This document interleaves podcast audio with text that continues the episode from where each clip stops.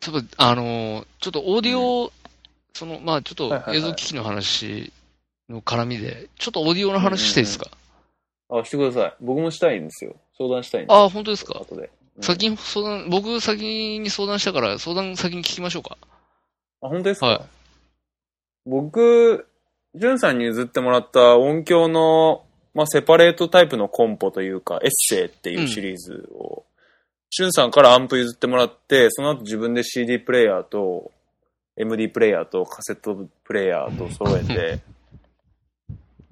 コンプリートしたんですけど、あの CD プレイヤーはもう全然 CD 読んでくれないし、アンプは、そのディ、ディスプレイというかね、今何チャンネルですよとあか、あ、出ましたね、あれね。そういうボリュームが今、いくつで12ですすよよねみたいなとかはいはいそういうのが表示する、あの、ところがですね、もう一切映らなくな って、今何チャンネルかは音楽を流して、こう一個一個切り替えて、 ならない、ならない、ならない、なったから今 CD とか、なんかそういうことしなきゃはい、はい、いはけい。ない感じになっちゃったんで、ちょっとアンプというか CD プレイヤーアンプのセットを入れ替えたいなと。ああ、なるほどね。うん。まあ、今がすごい素晴らしい音響環境ですけどね。んんオーディオ環境、ね、素晴らしいですよね。その、あの、間にワンクッション入れないと楽しめない感じ。だからもう CD とか全然聞けなくなっちゃったあんーで、あ、CD 聞かないのって困っちゃいますね。しょうがないんで、もう PC に取り込むか、もう DJ の機材を一回通して、ああ。 CD を、だからコンポに直接ね、プスって刺して聞けないわけですよ。うんでい。一手間いる困わっけたですもんでよすね。うん、困ったもんなんです。うんうんそれでね、なんか、でもエッセイの、結構この、可愛いんで気に入ってるんですよ。ご、なんかこう、いわゆる、オー、オーディオ。ああ、雰囲気じゃないですからね。感じがしなくて、ちうょんっコンパクトとですからねこ。う、割とチープな見た目とかも気に入ってて、うんうんで、このエッセイのシリーズ、まあ何シリーズかあるみたいで、ほうほうほその後の、なんてやつだったっけな、ちょっと忘れちゃったんですけど、まあなんかそのセパレート、セコンポのセパレートのタイプのコンポで、当時はスピーカーとかも一緒抱き合わせで売ってたやつがあっう。うんて、うんうんまあ、スピーカーはいらないんだけど、それでアンプと、また CD プレイヤーと買おうかなと思ってるんですけど、うんなんか、旬のご意見を聞こうかなと思ってさ。ああ。うん。まあ正直 CD のプレイヤーそのものは、うん。新品買った方がいいよね。ああ、マジで多分。やっぱりプレイヤーはね。多分。やっぱりうん。そういうもん。アンプは古くてうもん僕はいいかなと思うけど、うんうんうんうんうん。うん。あの CD のそのプレイヤー部分だけだったら、そんなにべらぼうじゃなくても、うんうんうん手届く機種は多分いくらでもあるから、うんうんうんうんプレイヤーだけは新しいのでもいいのかなと。なるほどね。うんプレイヤーは新しいですね。でアンプはどうですかアンプは。アンプは、うん。そうですね。まあでもうん。別に、うーん。難しいですよね。なんか、希望としてはね、やっぱり、入力は、入力がね、4つ欲しいんですよね。あで、かつ、フォノも1個欲しいんですあ、よ。はいはいはい。うん。で、まあ、ある程度そんなに大きくなくて、まあ、まあまあ手頃で、いやこのね、エッセイがね、やっぱ画面が映んなくなっちゃったっていう、トラウマがややあるうのん、で、はいはいはい。まあそんなにゴリゴリイコライジングしたい側ではないので、単品でいいんですけど、アンプは。別でね、イコライザーアンプみたいなのついてななくてもいいんですけど、なんかね、こう、チャンネルの切り替えとかが、こう、カチッカチッカチッって、1、2、3、4みたいなやつあるじゃはないいですか。はいはい。こう、画面で1、2、3ってしていくんじゃなくて、物理的に切り替えていくみたいな、ダイヤルで。そういうのだったりとか、みたいなね。がいいかなって。がいいかなって思ってます。で、し探してるんですけど、それでまあ音響のまた、いい感じのアンプがないかなと思って最近探してるんですよ。音響がいいんだ。うん。あ、別にこだわりないです。ただ今音響、今の音響だし、なんか、まあ音響、きっかけとして音響かなって思ってるだああ、けで。なるほどね。うん、そんなに、まあ、どっちにしても、 うん。どっちにしても壊れるからね。あ、マジなんていうのその、その時期のもんは、ああ、まあね。結局。危ういんだよね、こう90年代ぐらいのものってさ、うんやっぱりこう、うん。多分間違いなく壊れ、壊れていくもんね。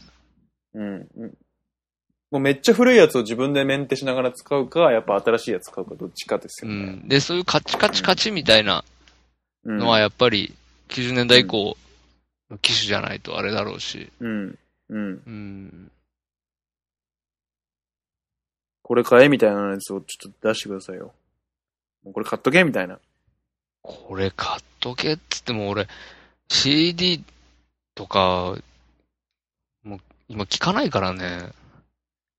俺が使っ、今使っ、家で使ってるの、うん。ケンウッドかなんかの、あうん。うの、ん何ミニコンポうんスピーカーとうん。うん。一体型の本体が、一応分かれてるやつあるじゃん。よく。うんうんうん。うんううんん、 CD 用のはそれだからね。そうなんだ、うん。レコードとか繋がってるアンプに CD プレイヤー挿してないん挿だししあ、そう CD なんだ。の音楽をうん。わざわざ自分の部屋で聴かない。あ、そうなんだ。で、聴こうと思ったら、もうん。う iPod に入れちゃうから。なるほどうんね。だまあ、それでもいいっちゃそれでもいいけど、ワンクッションあるのがめんどくさいっちゃめんどくさいもんね。そう、めんどくさいんですうよ。ん。CD そのまま、 CD 買ってきたらそのままペッてピッて刺してきたじゃないですか。でも一回取り込んじゃうの、なんか音質下がるの感じもするし、うんうんうんどうしてもね、リッピングすると。うんっていうのも気になるし、まああとは、まあとにかくすぐ聞きたいっていうのがね、ありますよね。そうだよね。うん。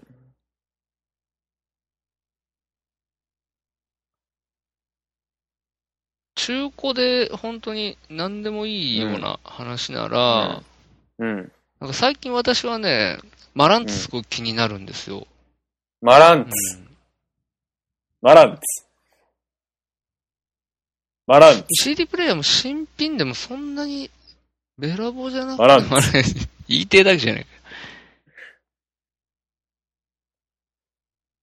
多分2、3万でね、うん。しあると思うんですよ。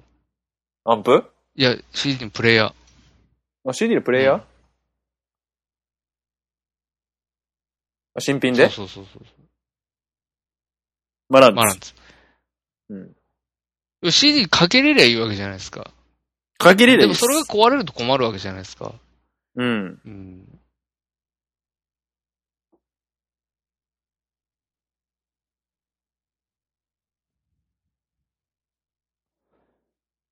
でもなでかい、でかいじゃん、最近の CD プレイヤーって。なあんーか、まあ、あれぐらいのコンパクトさはね、横にでかいじゃん、なんか無駄に。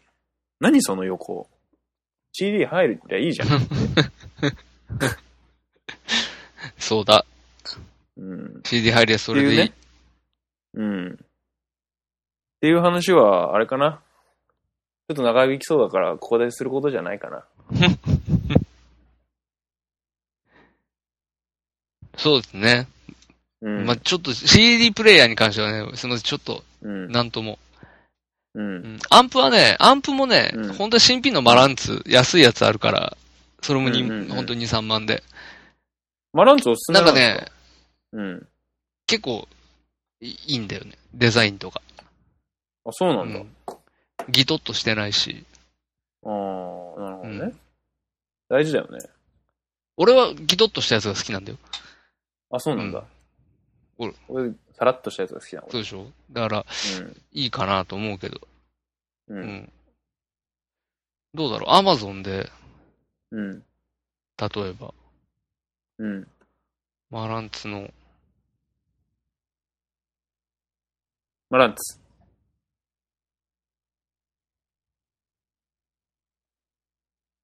マランツ。うん、2万円台からありますよ。アンプ。あ、マジっすか。プリメインアアンプ。ほんとだ。あの、普通にね、うんなんて言うんですか、ああいう家電ショップ、大型の家電ショップとかにもうん普通に置いてあるし、マニアックあなそうなんだメーカーじゃないから、うんうんうん。23,583う。円ん。マランツプリメインアンプ PM5005 っていうのがあります、ああ、いいですね。うん。これなんですか微妙にこう液晶っぽいのついてる、ついてますけどね。なんですかね、これは。あ結構チャンネルありますね。うん。最近のってフォノ2個ついてるんですかね。うーん、あるのとないのとあるけど、うん。まあいいんだけどね。な、な、なかったらぎ、まあ、ああの、ミキサー通しちゃえばいい話なんですけど。マランツァでも多分あると思うけどな、うんその、アナログオーディあオこのの、側のこの立ちこの位あり置まなした気がするから、このありましたね、うんこれ。うん。いいですね。悪くないと思いますけどね、このあたり。なるほど。この辺のそね、うそうそうそう。この辺のやつにね、新品ね、なんかちょっと古物のいい感じのやつに、ちょっとなんとかたどり着きたいんですけどね。もまあ、やっぱりその、なんていうんですか、さっき僕が言った、なかなかいいオーディオ環境だっていう、その、うんワンクッション置かないと聞けないっていううんうんうんうん。ところっていうんですか。うんうんうん。うん。やっぱ、そ、そこに対する考え方次第ですよね。うんうんうんまあね僕も、すご、く、うんその、揺れるんですよ。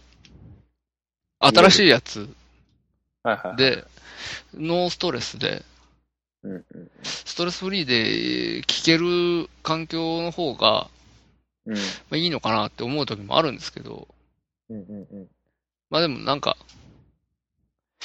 趣味的なことだし、うんこう、これも体験みたいな気持ちで、うん確かに楽しむ姿勢もあるかな、みたいな。確かうにんね。まあ、単純にその CD 読み込まなくて聞けないってなると、たもうね、ただの故障だから、なんとも言えないけど、その故障一歩手前の状況うん。を、なんか、アンプはね、使えてるからね。ごまかしながらやるのも、まあいいかもな、うんみたいな。なるほどうねん。うん。気もしないでも。本当にアンプぶっ、これぶっ壊れちゃうと困りますけどね。ぶっ壊れちゃうと一切うち音楽鳴らせなくなっちゃうああね。一台なくなる と。それ困りまそすれはねちょっ。と困困りますよね。うん。もうパワードスピーカーみたいなものが、そういえば、あるわ。まあでもテレビに繋いでるから、音出せなくなりますね。あーもう一切うち。うん実際どうですか今、そのエッセイのシリーズとかと、セットで1万とか、そんな世界ですか、いや、し新しいのはないんですけど、もちろあん。の、うん、なんていうのオークションそとのかで。僕が、ごめんなさい、エッセイ、厳密にはエッセイじゃなかったんですけど、名前がね。エッセイを継いだ、この A922M っていう、この、これ、これです。このあシうん、あリあ、ーズかっのこいい。これ新しいんです。割と新しいんですけど、このシリーズが、まあ、エッセイを後継いだシリーズみたいなんですけど、まあ、MD とかついてるんで、そのぐらいの時代ですようん。うんものなんですけど、大体セットでね、1万とか2万とかで、まあ、結構安いんうでんすけあど。あ、良さげじゃないですか。うんそうそうそうそうそう。でね、まあ、ちょっと見づらいかもしれないんですけど、一番下がこれアンプなんですけど、はい画面ついてないじゃないつでいすてか。ないですね。で、あの、チャンネルの切り替えが、つまみなんですよ。カチッカチッカチッカチッって。だから、こう、画面が消えて見えなくなるっていう心な配い。はあ、いいじゃないですか。うん。いいんですよ。だからこのエッセイシリーズはコンポっていうだけあって、こう CD とかの LINE の入力が赤白じゃないんですよ、あエあッセイって。そうだよね。独自のケーブルを使ってて、うんうん、 CD をピュッて入れエッセイに入れるとね、今、今何チャンネルかに関わらず、アンプが、CD のチャンネルに勝手に切り替わって流れ始めるんですよ。はっていうのはちょっと気も、だって MD 入れたら MD 流れ始めるし、あ。ああ。カセット再生をしたらカセット流れ始めるんですよ。やっぱ信頼感ありますよね。それね、結構、まあ、コンポなら普通 なんですけど、まあでも、いいよね。なかなかね、いいんですよ。まあこれは全部ただの赤白で繋ぐとなると、ただの音のやり取りなんで、自分でチャンネル変えてとかなりますけど、その辺もなんかやや気持ちいいなと思って、そこれ、れい心い地いいじゃなないでと思っすてかた。わけです。うそん。れ。それが、えそのコンポがう、んセットうでんその価格で買えるんだったら、うん。全然それでもいい気がしますよね。でもこの、この、今僕が買おうとしてる A922M っていうのは、多分その機構ないんですよ。赤白なんですよ、全部。はあ。なんかね、その辺は変わっちゃったのかわかんない。企画が変わったのかわかんないけど、あーなるほどねそじゃあ、エッセイのシリーズの頃までしかう。うん。なかったのか、かな。そのぐらいの時代で、その機構は終わっちゃったっぽいんですよはね。あ。うん。可愛いし、気に入ってるんですけど、ね、だからちょっとこれを、最近は探していると。なるほどね。まあ、あの、、形が可愛いってのはあるよね。うん、その大事。手頃な大きさですよね、あれって。うん。うんうんうん。それはすごくわかるけどね。うん。で、あの、セパレートのコンポってさ、やっぱうりん揃ってる感じがいいんだよね。そうそ一うそうつ一つの機械が統一されたデザインで、こう、う合わさってる感じっていうんですかね。そうは、なのにセパレート、そうそうね。いいですよね。ううんんいいよね。一体化してない。うん見栄え的にもね。そうそうそうそう。うん好きなんですよ。まあ、やっぱり結局はその壊れるっていうこととどう付き合うか、そもうそれだけですよね。まあね、うんまあね。だから、いや、本当にね、結構、逆に、頑張って買った古いオーディオとかだったら、修理出してもいいかなって思うんですけど、あいやいや、そこまで頑張る必要も、まあ、旬から買っといてあれなんですけど、そこまで頑張ってっあ、うん。ていう気もするじゃないですか、うんこれって。正直ね。正直。うん。そう思うとちょっと難しいとこだなっていう。うんぶん投げちゃってもいい気がするもんね。うん。で、このアンプは旬からもらったやつですけど、このうアンプの上にくっついてるイコライザーの部分はこれ、旬からもらったけど、それ壊れたから変えました、らしいですよね。同じの買って。申し訳ない気持ちでいっぱいですよ。うん。あの、セットのやつをか全部ついてるやつ買って、あアンプも。で、アンプは、そっちは壊れてたんですけど、買ったやつは。ああの、足だけ取りましたー。足ねア。 ンプの。足なかったなかんったで、ですよ旬ねからもらったやつ。あれ足ないのねついてたんで。あの、うちにあれが荷物で届いた時にね、俺が受け取る瞬間に重すぎて落とした。だから、ないな。 で壊れたそんう、だそれで壊れた。うん。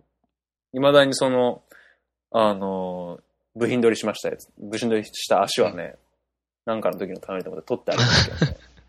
うん、使わずにちょっと、入れ替えになりそうですね。うん、まあまあ、なんか。うん。なんかその、音質的にどうとか、ハード、ドにこだわるわけ、その、その部分についてハードにこだわってるわけじゃないじゃないですか。うん今のところま。出ないだ。です正直。うん。だからその、なんだろう、利便性なりさ、あとはまあうんうんうんその、ルックなりさ、っうんうんていう話だから、うん。うん。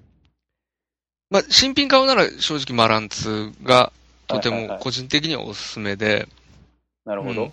だけど、その、一体全部、ワンセットで2万円程度で買えるんだったら、ごっそりやっちゃってもいいのかなっていう気もしますよね。なるほどう。ん。わかりました。そうそう。旬のオーディオの話って、な、な、何の話だったんですかああ。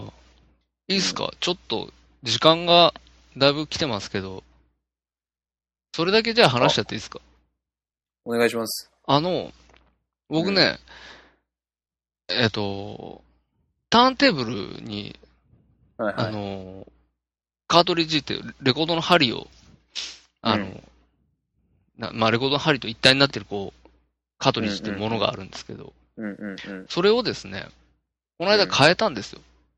はいはいはい。今までは、あのグラドっていう、うんうんうんうん。あのメーカーのを使ってたんですけど、僕の家のターンテーブルそのものはテクニクスのターンテーブルなんですよ。うんうんうんうん。はいで、あのこの度、うん。テクニクス製のカートリッジに変えてみたんですよ。は今までは、要はターンテーブルとカートリッジは別のメーカーのものを使ってた。あ。はいはいはいはい。で、それを同じぐらいのグレードのテクニクス製のカートリッジに変えたんですよ。はいはいはい。グラドの、その、うん。カートリッジとね、同じぐらいのグレード。うんうん価格帯も似てる。うんうんうんうん。うちシュアーか、これ。なんだっけシュアですね。シュアーだよね。あ、ああ、シュアーだね。シュそアうーだですねね。はいうん。うんテクニクスに変テえクたニクスとカートリッジのだねカー。トリッジに変えたんですよ。はそうしたら、い。うん。ちょっと、信じられないぐらい、音質が向上したんですよ。え異常なレベルで。どうなったってことあの具ー、体的には。音の分う解ん度、分離性っていうんですかね。うんが、ものすごい向上したんですよ。うん一つ一つの音、が、その楽器のね、一つ一つの音が、ちゃんと独立して聞こえるんですよ。今までは、一つの音として、塊でドンって出てきてた音。まあまあまあまあまあうん。それが、うん、ドラムの音はドラムの音、ベースの音はベースの音、ピアノの音はピアノの音。もう本当にそれぞれの楽器の音が、一つ一つ認識できるぐらい、うん、うん。こう、立体的になったんですよ、音が。マジっすかうん。そんな変わるもん、カートリッジで。めちゃくちゃびっくりしてるの。だから。ああ。まあ、一まあ、レコードに触れる最初の部分ですからね。そう、いわあゆるねの、まあ、カートリッジはすごく大事なものではあるんですよ。案外お金がそこまでかからないんだけど、うんうんうんえー、音にものすごく影響するものではあるんですよ。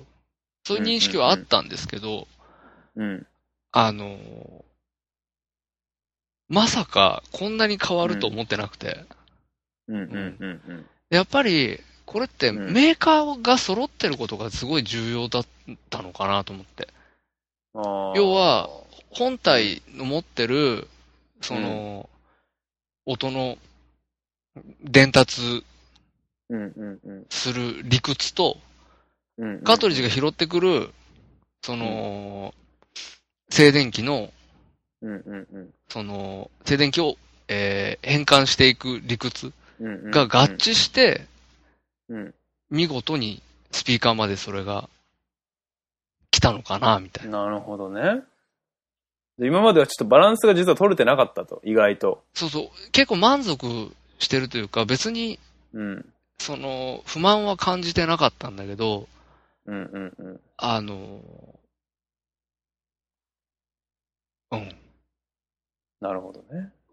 ちなみにそれは、ターンテーブルとカートリッジの型番とか今言えますかすぐ。えっ、とね、ターンテーブルは SLMA1 っていう、うん。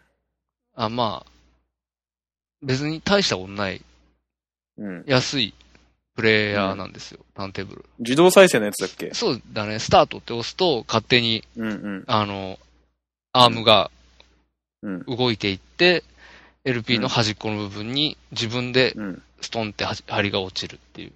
うんうんうんうん。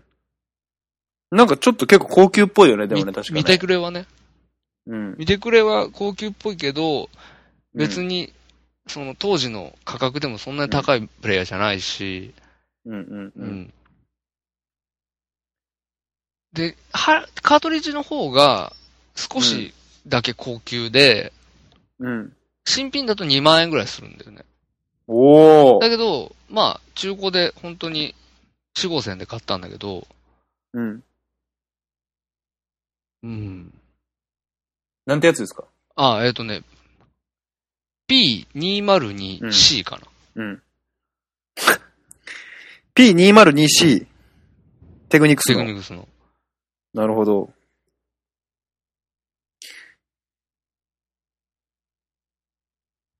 プラグインコネクタ式 MM 型カートリッジ。うん。このプラグインコネクタっていう方式のやつが好きでうん。使ってるんですけど、うん。ずっとグラドにしてたんですよ。うんうん、確かに音質が良くて、うんあの、もともと手話僕も一番最初手話のやつ使ったんですよ。手話のはいはいはいプラグインコネクターのやつを使ってて、手話の音ってすごい元気なんです。なんか、張りがありすぎうんうて、ベースがなんかブンブンなりすぎて、うんうんうん。なんか、うーんって思ったんですよ。グラドに変えたらおとなしくなったんですよ。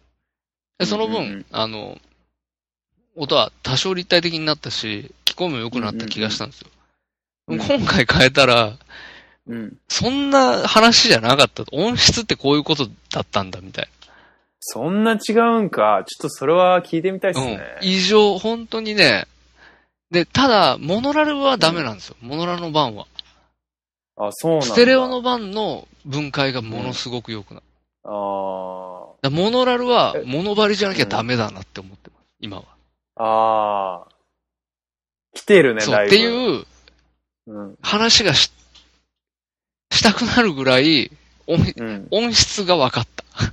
今回の。あー。めんどくさいおじさんのところまで来てるね。そう、入り口まで来ちゃった。もう今ね、来ただねから、うん。あの、スタビライザーとか、あの、真ん中に置くやつね。うんレコードの真ん中に重しとして置くやつ。はいはいはうんい。揺れない。あれあの、たわみそとかうが。。あれとか、多分、うん音質変わんじゃねえかなって思い始めちゃった。ああ、あれおまじないじおゃねまえぞじないじゃないかもしれない。ああ、なるそほどう、ね。音質が変わるっていううん意味ね。うんうん、なるほどうね。ん。まあでもそこまで聞いてきた結果耳がそこに気づける耳になってるっていうところもある、あるよね、絶対ね。チューンの耳が。いや、でも、っていうよりも、ジャンプアップがすごかったんだと思う。あー今までずっと聞いなるてたのと、ほどね今回のやつと、あ、だからその、本当にね、そのワルツ4、す げえ俺今めんどくさいおじさんみたいな。うん。ワルツ4、言ってください、ワルツ4の話。ワルツ4デビューを、はいはい。あのー、レコード、ステレオので聞くとですね、今までも別に、あいい演奏だなと思って聞いてたんですよ。うん。まあ、好きですよ、僕もはいワルツ4で、すごい。このね、針変えたらね、うん。奥行きが半端じゃないんですよ、音の。マジでもうライブハウスなんですよ。あ、もうビル・エヴァンビスが。ル・エヴァンスなんですよ、もすう。ぐそこにみたいな。で、その音量つまみがあるじゃないですか。はいはい今まではやっぱ音量上げると、うん音の全体が、の音量がブーンと大きくなって、広がってバーンと大きくなってあげるんですよ。はいはいはいはい。こ変えてから音量のつまみ上げると、うん。全体の音はそんなに一気にドカーンって大きくならないんですよ。え何音場が広広がるって感じなんですよ。あ、わかなんとなるくかも。わかりまそすれあのー、わかる。遠くまで届く感じってことうでしょ、ん、うん。音が大きく、大きいわけじじゃゃななくくてて、。そうそうそう。うん。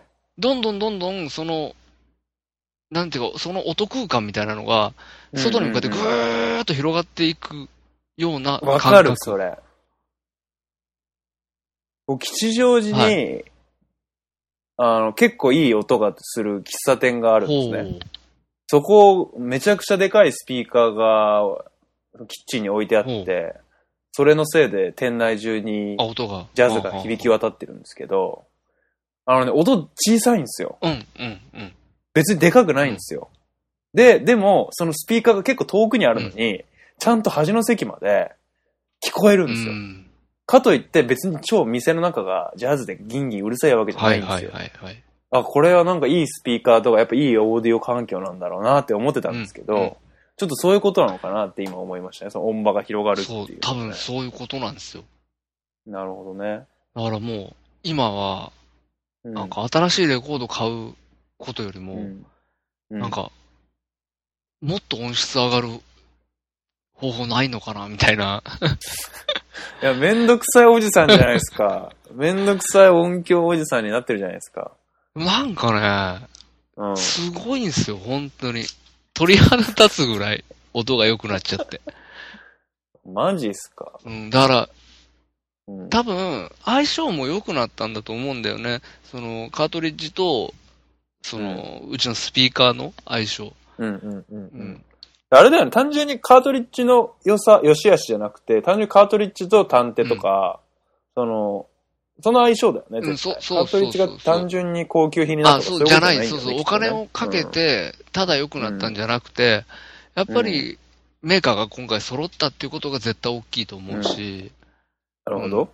もともと使ってたそのグラドのカートリッジも、やっぱりり、 2万弱ぐらいのうんうん額面のやつだったから、うんうん額、面上どうって話じゃないんだよね。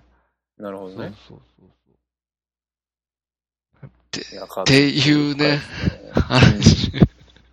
まあでもカートリッジとスピーカーはやっぱ大事なんでしょうね、きっ とうんねやっぱり最初一に番音拾うとこと最後に音出すとこだから、うんうんうん、あの、実は、やっぱりお金を、お金というか、うん、こだわった方がうん、いい場所なんだろうね。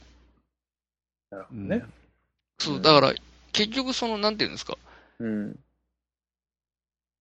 ターンテーブル使わずに iPod の音とかを今までのスピーカーで出してたわけで、ううんうんんだから、その、アンプとスピーカーに関しては、うん。なんて言うんだろうな。大した音が出せる環境ではなかったはずなんだよね。それうがん、うんうんうん。たまたま、その、カートリッジとターンテーブルのメーカーが揃ったことで、うん。奇跡が奇跡が。起こったのかな、みたいな。なるほどね。SLMA1 そうそう。使いやすいよ。とテクニクスめの P202C。この、本当にこのセット。てかね、うん。うん。うん。面白いですよ。このね、プラグインコネクタ式 T4P って言うんですけど。うんうんうん。これテクニクスが主導してやってた、プラグインコネクタっていう企画はね、あのー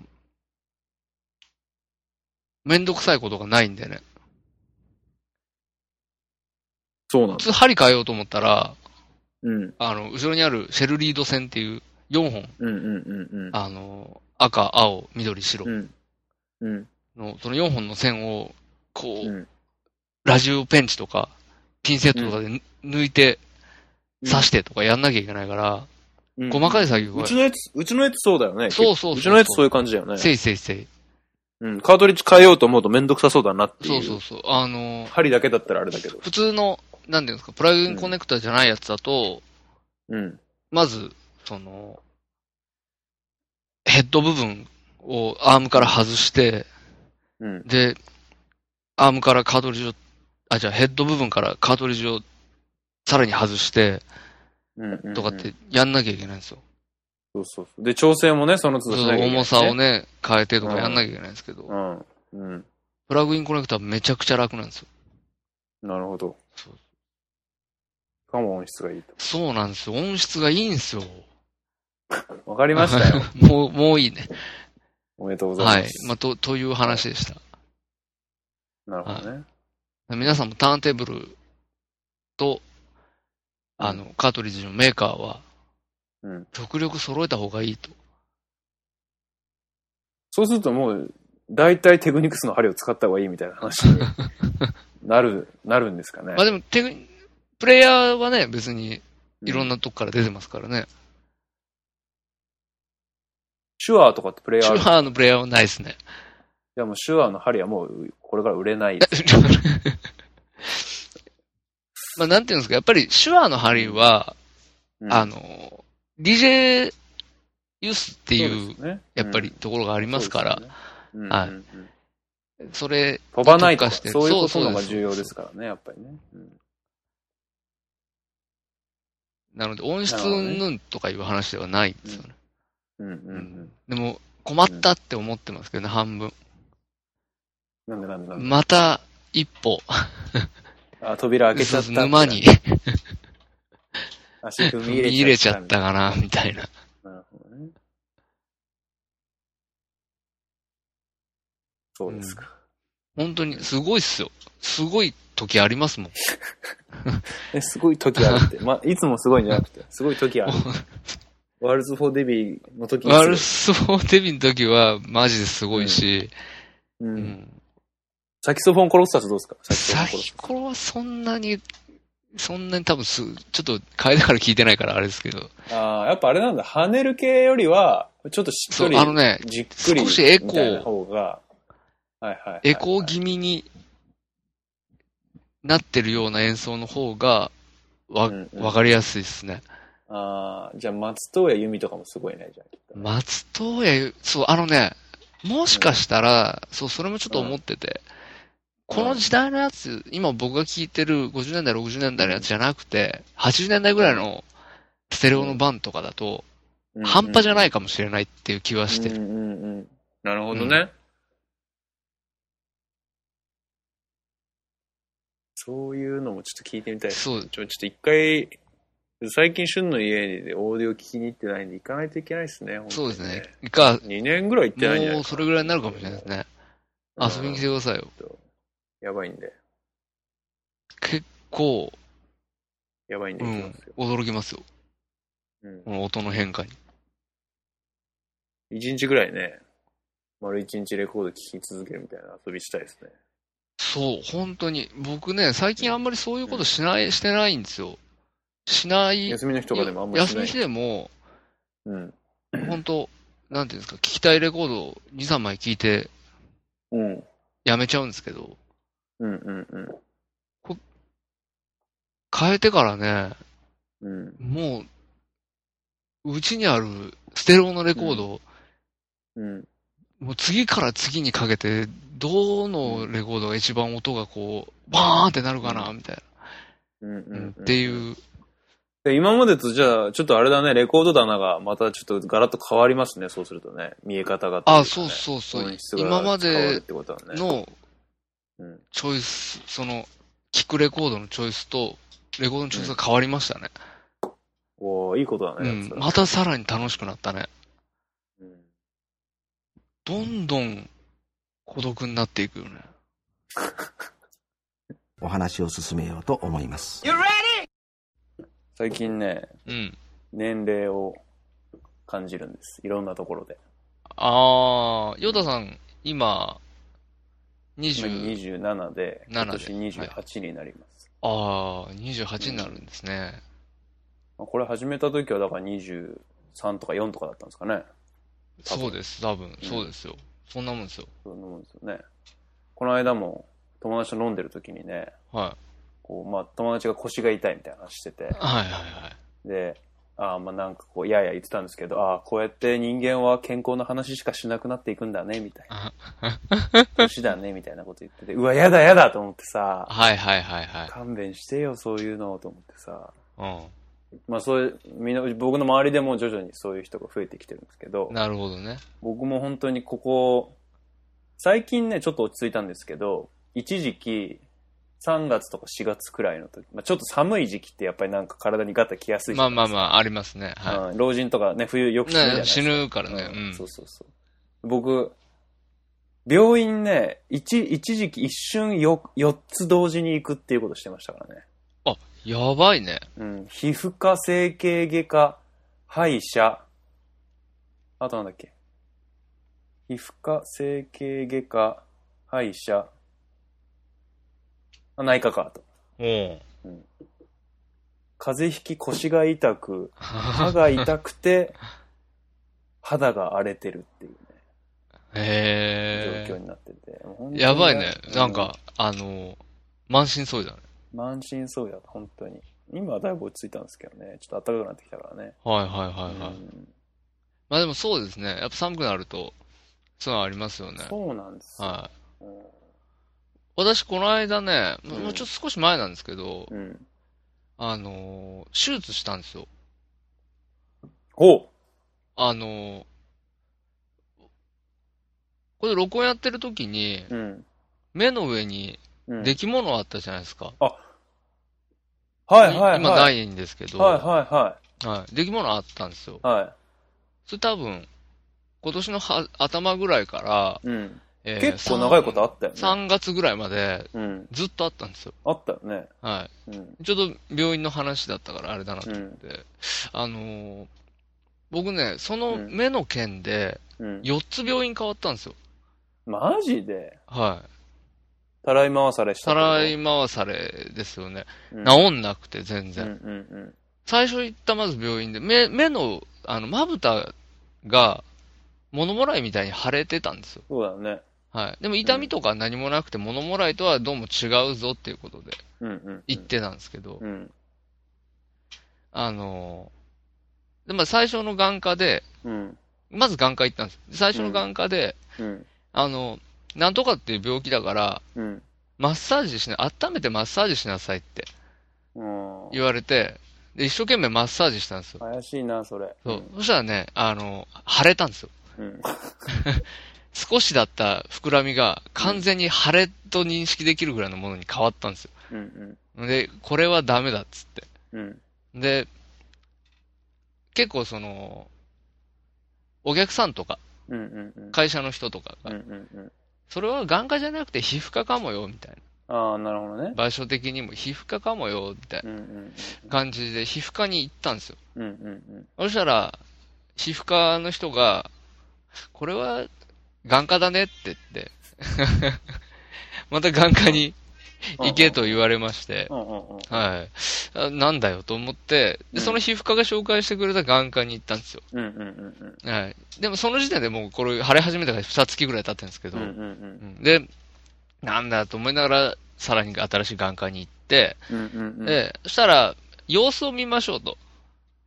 なるほどね。うん、最悪うん。切るけど、うん。まあ様子を見て、うん。あの、目薬と塗り薬でうん。うん。やりまししょうっつって。うん。うん。うんそれ。から1ヶ月ぐらいそれやったんですかね。うん1ヶ月もないから2、3週間かな。うん。うん。まあまあ、んほぼ変化なしなんですよ。 何にも変わんないの。ずーっと目薬さして塗り薬やってんのに。ひどい話だ。そうそう。で、それもまた、その、っていう話をうん。うん。客にしたら、うん。その、よく考えてみろと。うん。その、薬をうん。体の中に入れているのに、うん。何も変化がないんだったら塗らないのも一緒じゃんかって言われて、確かにね。確かにと思って。うん。塗らない方がいいよ。え塗ら そうそう。うんむしろ塗らない方がいいじゃんって言われうて。んうんうん。ああ、言えてるわ、それと思って。うんで、結、局、うんうん別の人が紹介してくれた眼科に、さらにもう一個別の眼科に行ったんですよ。うんうんそしたらそこの眼科が、うんうんもうすぐ切ると。うんこんなのいつまでも目の上につけちゃダメだっつって。うん。すぐ切るぞって言って言われて、うんうんあ、じゃあお願いしますってうん言って。で、オペになって、うんここからが大事なんですけど、うん。目の上にメスを入れるわけですよ。うんうん。まぶたにね。うんうん。だから、まぶたに麻酔打つんですけど、うん医者が打つときに、ちょっとチクッとするからねって言いながらうんやったんですよ。うん。尋常じゃないぐらい痛いの。シャレならんレベルで痛はいい。はいはい。僕はあの、痔の手術したじゃないですか。しましたね。前前にね痔の手術するときに、うん。うんあの、局部麻酔って言って、腰にうん太い針、ザうんズコって入れて、うんうんうん。あの、下半身麻痺させるやつあるんですけどう、んそれに匹敵するぐらい痛いんですよ。うんうんし、そでも、放心状態で痛すぎても、うんうんで、手術中、医者がいろいろ俺に話しかけてくるんだけど、うんうん答えらんないのね、もう、うんいそのことがショックで痛くて。目が痛すぎて。そうそう、あんまりにも痛かったから、うんでああ、はあ、はあ、とか言って、うんでとか言ってたらさ、医者がどんどんどんどんなんか、その、多分中にあった膿を出してる作業だと思うんだけど、うんうん俺のまぶ、まぶたをすっげえスクラッチするの。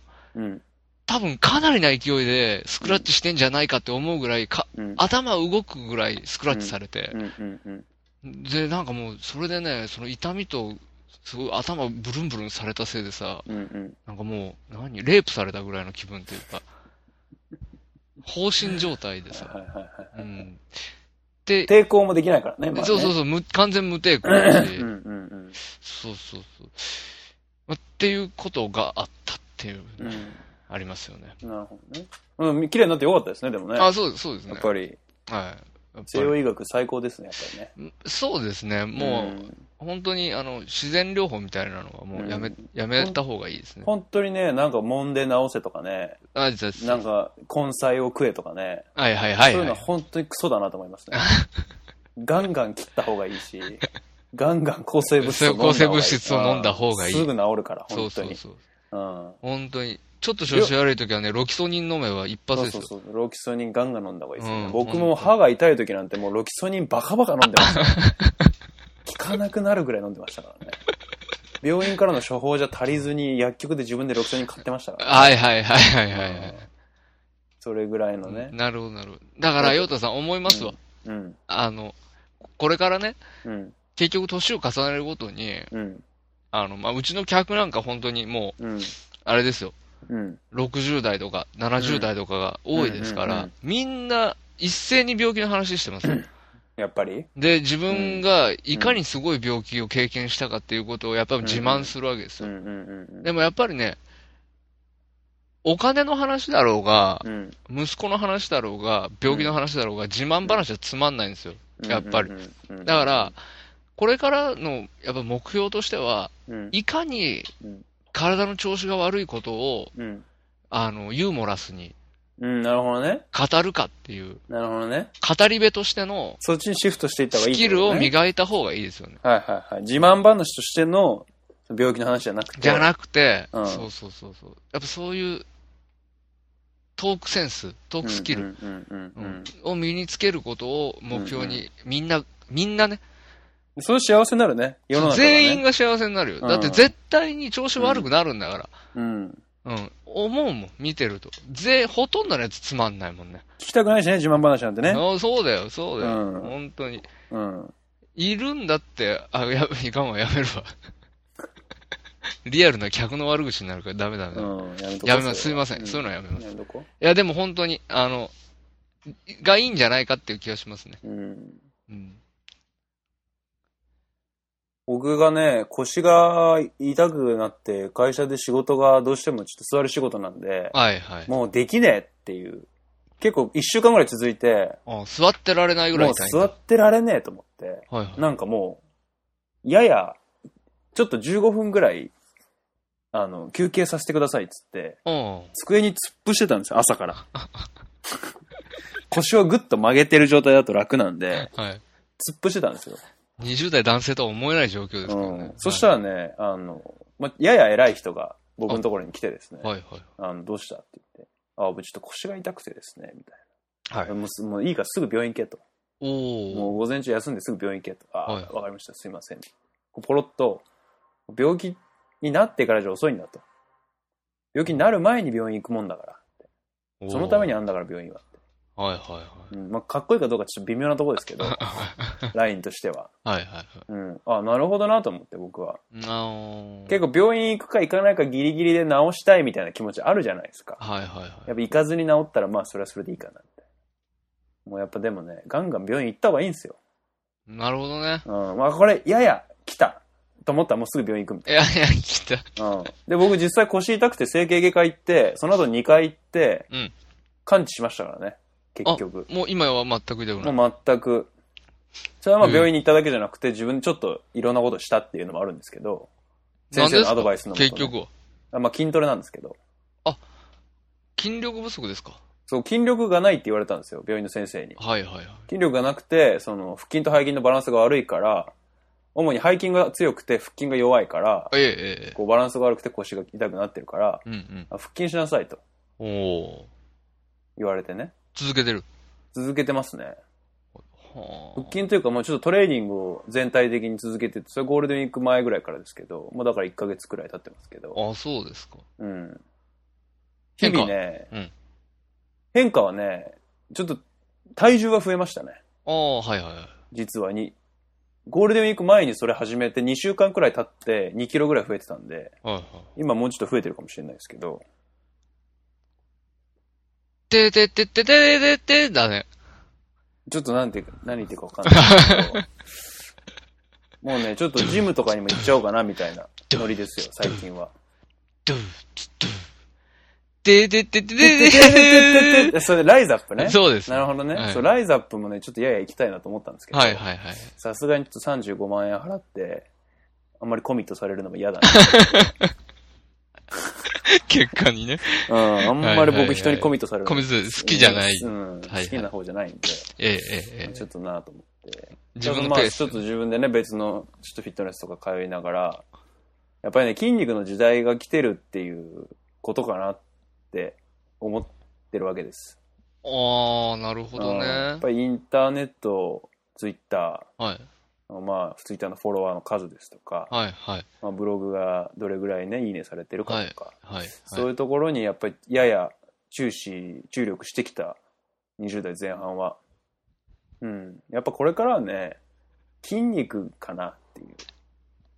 なるほど筋ね。肉に注力していくべきじゃない。筋肉がないとやっぱり生きていけないですからね。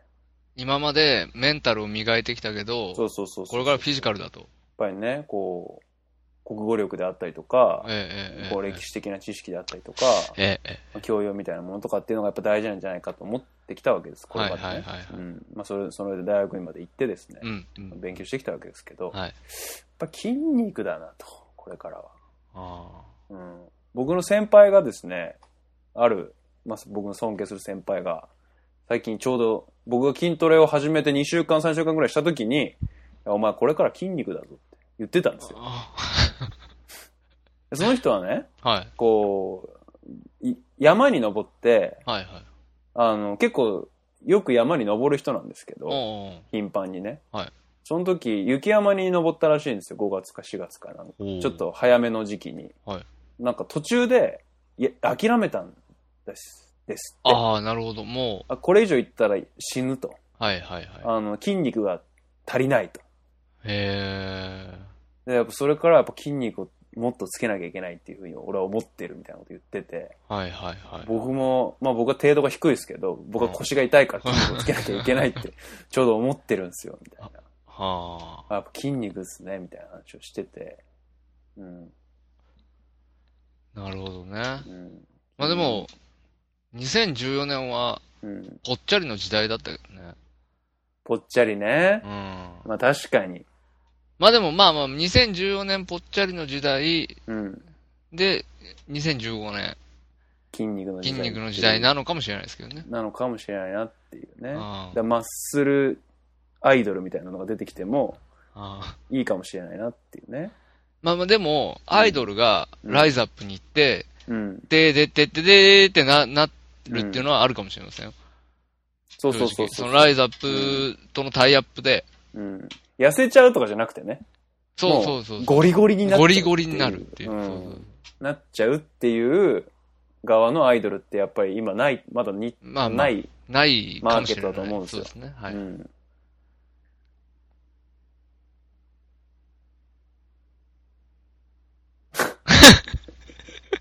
すげえ不毛な話してる。やだ。成長しない話してる。なるほ嫌どなね。嫌なんですけど、こういうの。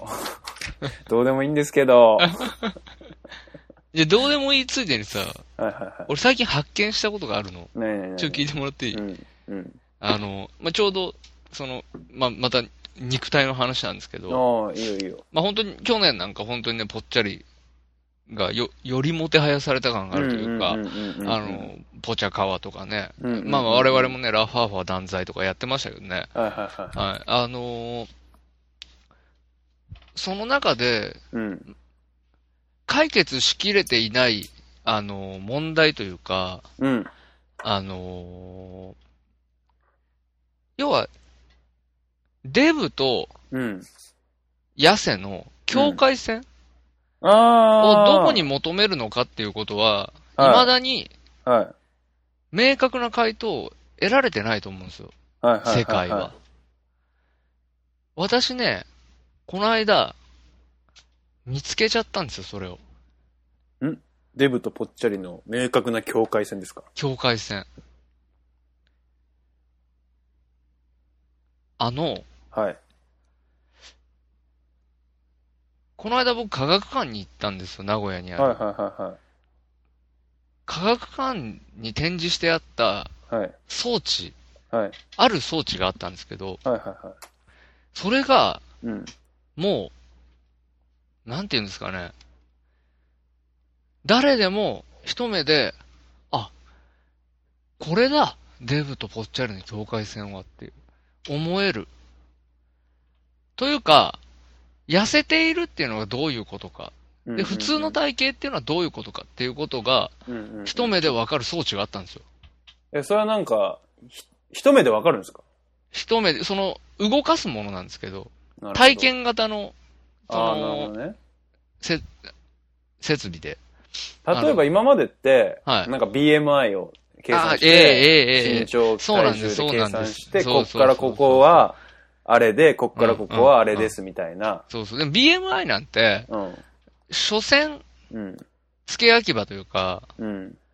あの、まああれ体重身長ですからね。そうそうそ要はめちゃめちゃ筋肉質な人が、う。どうそう、やったらわかんないし、そうそうそう。贅肉しかない、ね、うん。あのー体重の軽いやつが出る、あるじゃないですか。はいはいはい。でね、例えばですけど、さっきちうょんっとインターネットで調べたんですけど、うん。ぽっちゃりとデブの境界線っていうのがあるんはいですよ。はで、えーこれアンケート形式のもので、いはい。はいはいはえー男性の意見としては、い。はい。健康的かどうかとかね、はあ。体のメリハリ、ラインがあるかどうかとか、じゃあめっちゃデブでもメリハリあったら、そう、ぽぽっっちちゃゃり、りってことメリハリがないやつはデブとか、そういう感じなんですよ。三段バラとか、うんうん。清潔感とかね、二重あ顎ーとか清ね。潔感ね。はい、確かたにだ重要で、すね全部、うん。これすべてね、うん。その、価値観の問題なんですよ。まあ主観的ですよね、非常にね。。そうなかう。だなか、、から相対評わかりづ価らいでしょ、それは。うん。絶対的な指標があるわけじゃないじゃないですか。うん。ここで、その装置が登場するわけですよ。はいはちょっと想像してもらっていいですか、皆さん。いはい。はい。えー、まず、円盤。はいえー、面の水平なはい円盤を2枚。はいはいはいはい。えー、上下、そうですね、間20センチぐらいはい。開けてもらって、2枚。はい。はいえー浮いてる、上は浮いてる状態だとして、はい2枚あると想像してください。はいはい。まずね。はいで、その2枚の円盤の間に、垂直に紐が、えーその円盤の円周上に10本、20本ぐらい、うんうん。えー上と下をつなぐ状態でうんうんうん。垂直に紐が張ってあると想像してもらっていいですかピンと張ってあるわけね。はい。だから、なんて、何って表現するというのかわかんない。まあまあ、あの、弦が張ってあるような状態っていうんですかうんうんうんうね。んその円盤と円盤の間に、こう、紐がスッと張ってあるわけですよ。張った状態でね。で、この、円盤の上は完全固定されてる。はい。で、下の円盤は、はい。はいあの、回転するはいはい。構造だと思ってくださ。はいはいはいで、その状態で下の円盤だけ回転します。い。はいはいはそうするとどうなるかわかりますかね紐が、張ってある紐がい。はい。ねじれていって、まあ中心でクロスしますよね。そうです、そううでんんんす、そうです。。これに、人の体で言うと、ちょうど腰のあたりがくびれた形になるわけですよ。うんうんうんうん。わかりりますかうんうんうん。だから完全に回して、うん。キューッとねじれた状態。これ完全なくびれ。うんうんうん。。ね。で、これが、全く、その、最初のスタート位置まで戻った状態。うんうん。要は寸胴状に、はいはいはい。ストーンってなった状態。はいはいはい。このストーンってなった状態がぽっちゃりですよ。なるほど。だからこのストーンってなった状態からうん。少しでも外に出る体型うんうんうんは全部デブ。決まり ました。今日、デブとポッチャリの境目が、なんと、明確に決まりました。これを見たときにね、うん。すげえ装置だと思って。え、それはデブとポッチャリを区別する ための違うよね。違いますね。円運動、円運動とはいはい。ねじれについての、はいはいはい。あの、わかりやすくしたうんうん構造物ですよね。うん。うん。なるほどね。まあ、じゃあ、寸胴の、ストンと寸胴であればポッチャリだと。そうです。これは、こう、正面から人の体を見た場合に、うんうんうん全くくびれゼロの状態になった状人を、まあ、ぽっちゃりとした方がいいんじゃないかと。はいはいはい。で、くびれてくれば、うん少しずつ一般体型、うん痩せ、うでなっていくくんです。極細ってなってくる。はいはいはいでもそれをふーっと戻していって、うん。ただ残念なことに、うん。この装置の欠点は、うん。デブを表現できないんですよ。なるほどね。どっちに回転してもうん。細くなっちゃうんで。確かに。うん。だからまあ、これ以上語る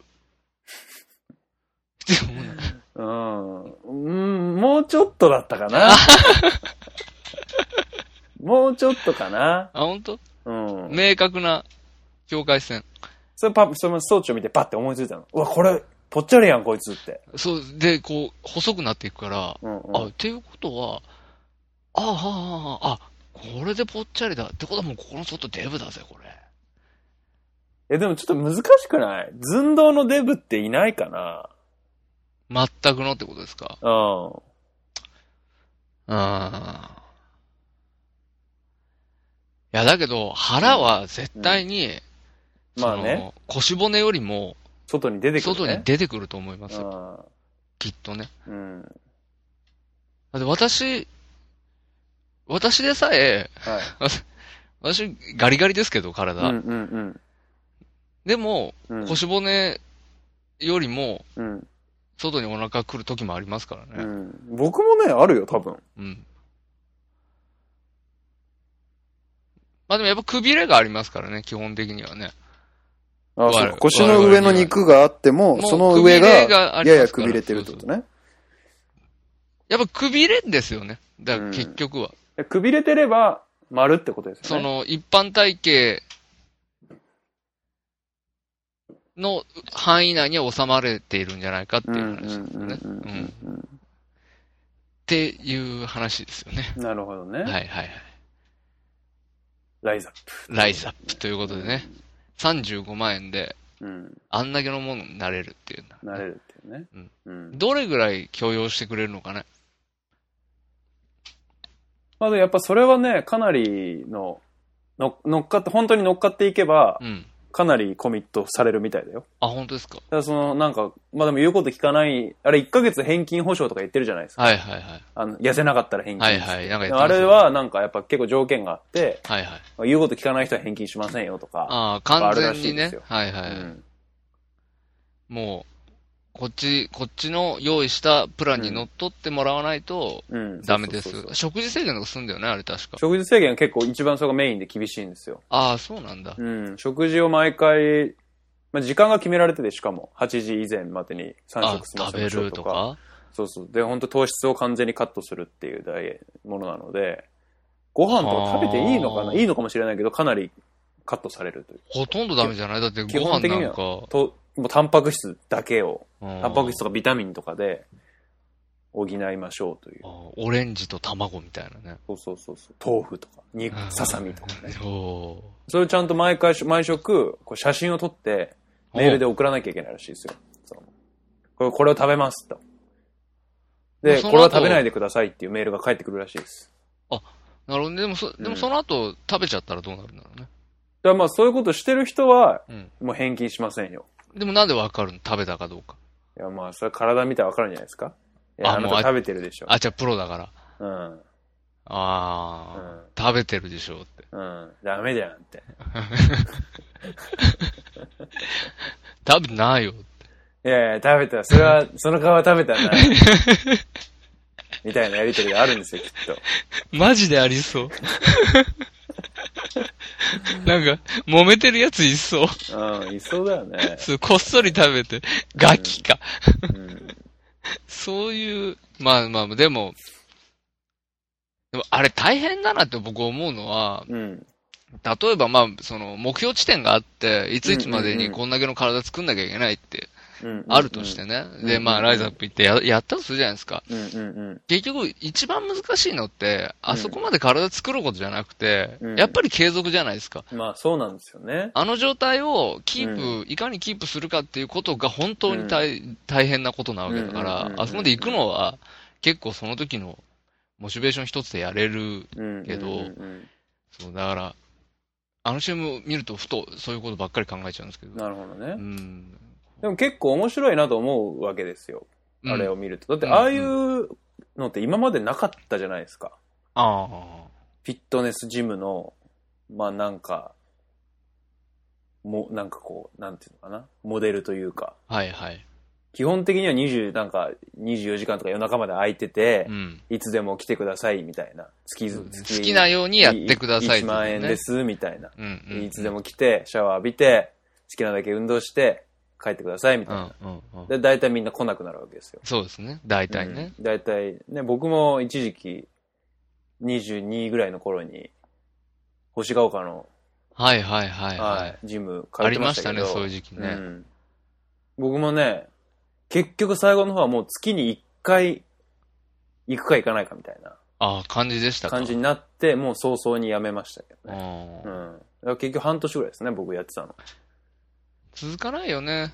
そうそうそうそう。それを、まあ2ヶ月だったらやれるかもって、こっちは思うじゃないですか、うんやっうんぱうり。ん。短い期間ならやれるかもとうか、んうんまあお金35万円払ったから、その分やんないきゃや、とか。やんなきゃっていうね。うん。ういろんなこう、なんかね、刺激してくるんですよ。こちらのモチベーション。ああ、なるほどなるほど。うんはいはい。で、あああいう CM も打ったりとかして、うんうんうん結構うまいなと思いますね。ああとライズアップのジムってすごい狭い、小さいんですよ。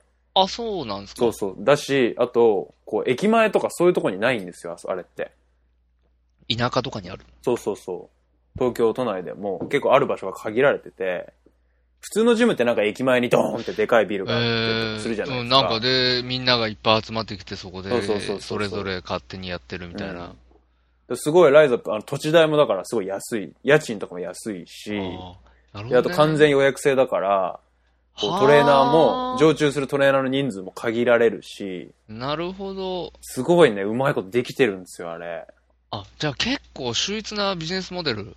かなり秀逸なビジネスモデルですよ、あれ。あれ、はあかなり悪どい人、考考えたのがね。えてる人悪どいですよ、あれ。ああ。かなり賢い人だいいですね、あれはきっと。なるほどうね。ん。私まあ、い、とりあえず一旦あそこまで体作らせれば、うん。まあそれで済んでいく話だし、続けたい人は続けるだろうし、そうそうそうそうそうそう。そうだよね。うん。ええあ、なるほどね。うん。で、2ヶ月だったら結果もやっぱ出やすいから、そうな。どんどんどんどん口コミでも広まっていくし、うん。結構口コミが飽和した段階で、最近バンってバン CM やってるんで、あうん結構 CM やる前からも YouTube とかではうん、かなり話題になってたんですよ。あ。あ、そうなんだ。うん、なんか、有名な YouTuber とかが、うん。こう、モニターで通ああって、ーはいはいはい。毎回動画で撮影しながらき筋トレしたりとか、飯食ったりとかして、みたいな。ええあれ多分、本当に広告塔になってもらってるから、無料でやったりとか、お金やや渡してるとうんか、うんうん。本当にすごい安くやってるとか、なんかわかんないけど、うん。うん。ライズアップはね、気になって、だからライズアップのこと一時期すごい気になって調べてたら、うんうん。生きてえなって気持ちになってきたんだよこんだけ体作れるんだったら、みたいな。そうそうそうそう。やっぱうねん、筋肉の時代だからね。ああ、筋肉の時代か。筋肉の時代だと思そうだな。う。うん。続かねえな、本当に。続かないね。やっぱ強烈な強制力がないとね、うん。これなかなか続けられないね。うん。日課っていうのはなんか永遠のテーマですよね。テーマ。日課にするっていうのはね。本当に。日課にしたいなって思うことってあるじゃないですか。ある。気まぐれで。あるあるある。ああ、ちょっと筋日トレ、記。まあ、日記とかね、筋トレしたいなとかね。うん。あとる。か、ちょっとランニングしたいなラとかねンニン。グ、あるあるある。かなりね、やっぱそれ目標を作って、それをちゃんと実行しようと思ったらね、やっぱりダラダラやる、ダラダラって言ってでも続けられるっていう人はね、かなり稀なんですよね。うん、そうそう相。当や明っぱりこう確なうん。縛りがないと、うん。なかなか、今日、やっぱりうん強制力っていうものがなういんうんと。うんね、だからランニングだったら、例えばさ、そのうん、 1年後のうん。うん。何々っていうマラソン大会にうん。出場するためとかさ、とかね。そうそうそううん期限付きの、その、目標設定がないとね、うんうんうん。なかなか、余剰分ですからね、あくまでもね、趣味のことだから、そうなんですよっ。てのはありますよねう。ん。今日記って週に言いましたけど、はいはい。僕ちょっともうどれぐらいだろうしばらく日記つけてるんですよ実は手書きにへえ、本で。日記、でも日記僕今まで何回か挑戦したことあって、うん。こう、なんか大学ノートに日記適当にかつけたりとか、うん。なんか、こう、パソコンとか iPhone とかで、その日記のアプリとうんうんうんかう、んなんかこうつ、使ってやったりとかしてたんですけど、やっぱ一番、日記っていうものを買って、日記帳っていうものを買って、ああ。日々つけるっていうのが、今のところ一番強制力が強いとか、日課にしやすいなと思い思いますね。ああ。うん。なるほどね。うん。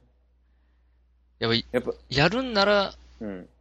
ちゃんとこう、ちゃんとした形で入った方がそうそうそうそうそう。やりやすいんじゃないかっていうね。ん、あと一番はね抜けると気持ち悪いんですよね日記帳ってこう連続してるじゃないですかページがそうだし僕のやつは何月何日っていうのがもう明記されてるタイプのやつそうそうう。そう明記されててあー3年分の日記帳なんですけおおど長いね。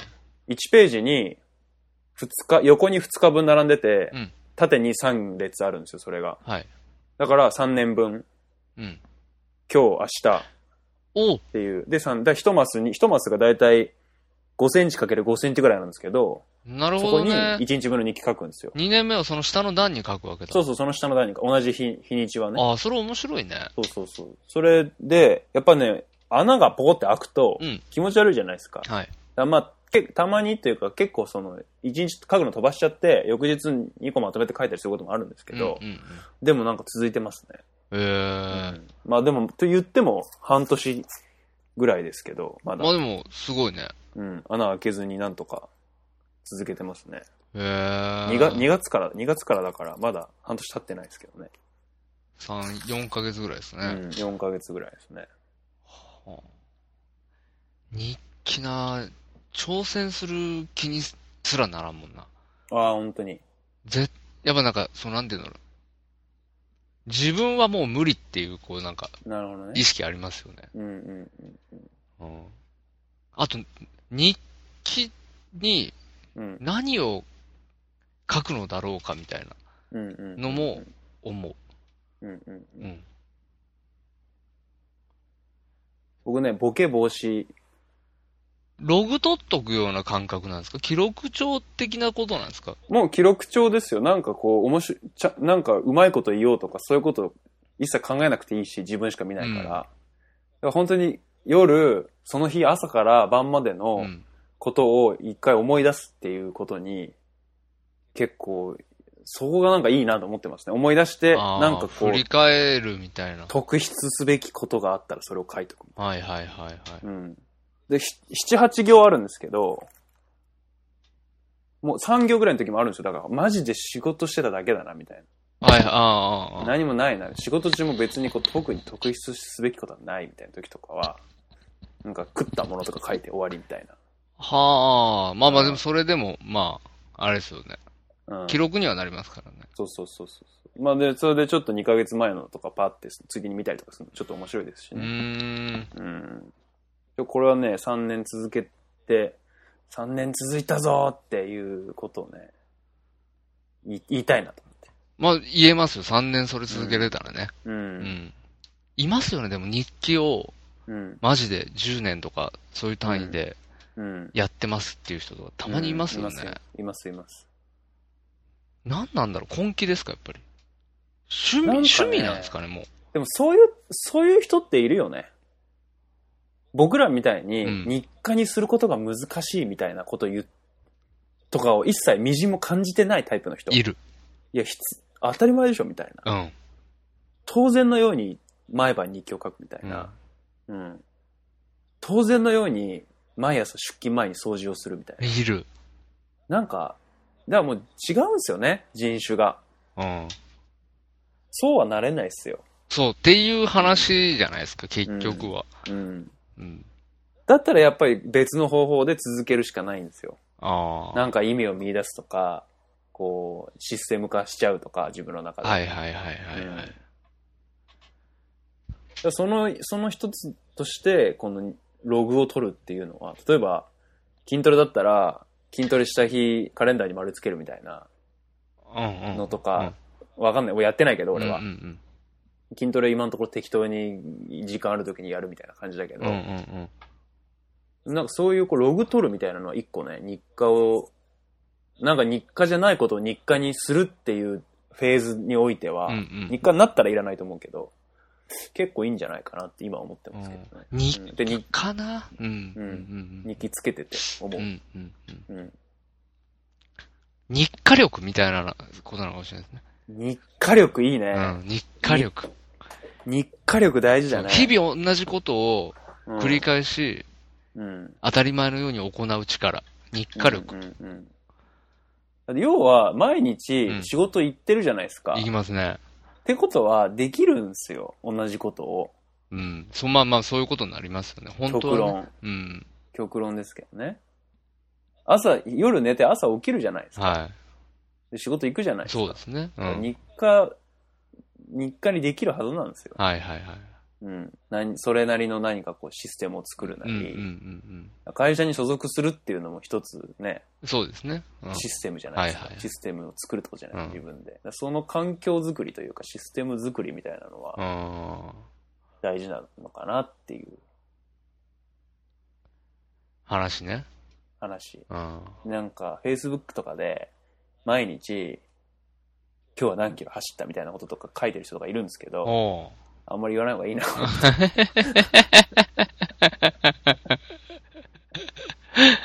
うんだからなんだよとか思っちゃうじゃん。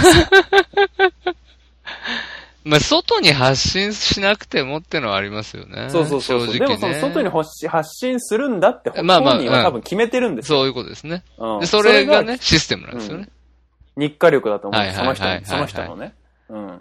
まあ、周りはどう受け取るかっていうのはままあた別別のの問問題題ととし、しててね。はいはい。うん、その人が続けてるってことに関して言えば、あやっぱり自分でその日課をコントロールしてるっていうのは、うん。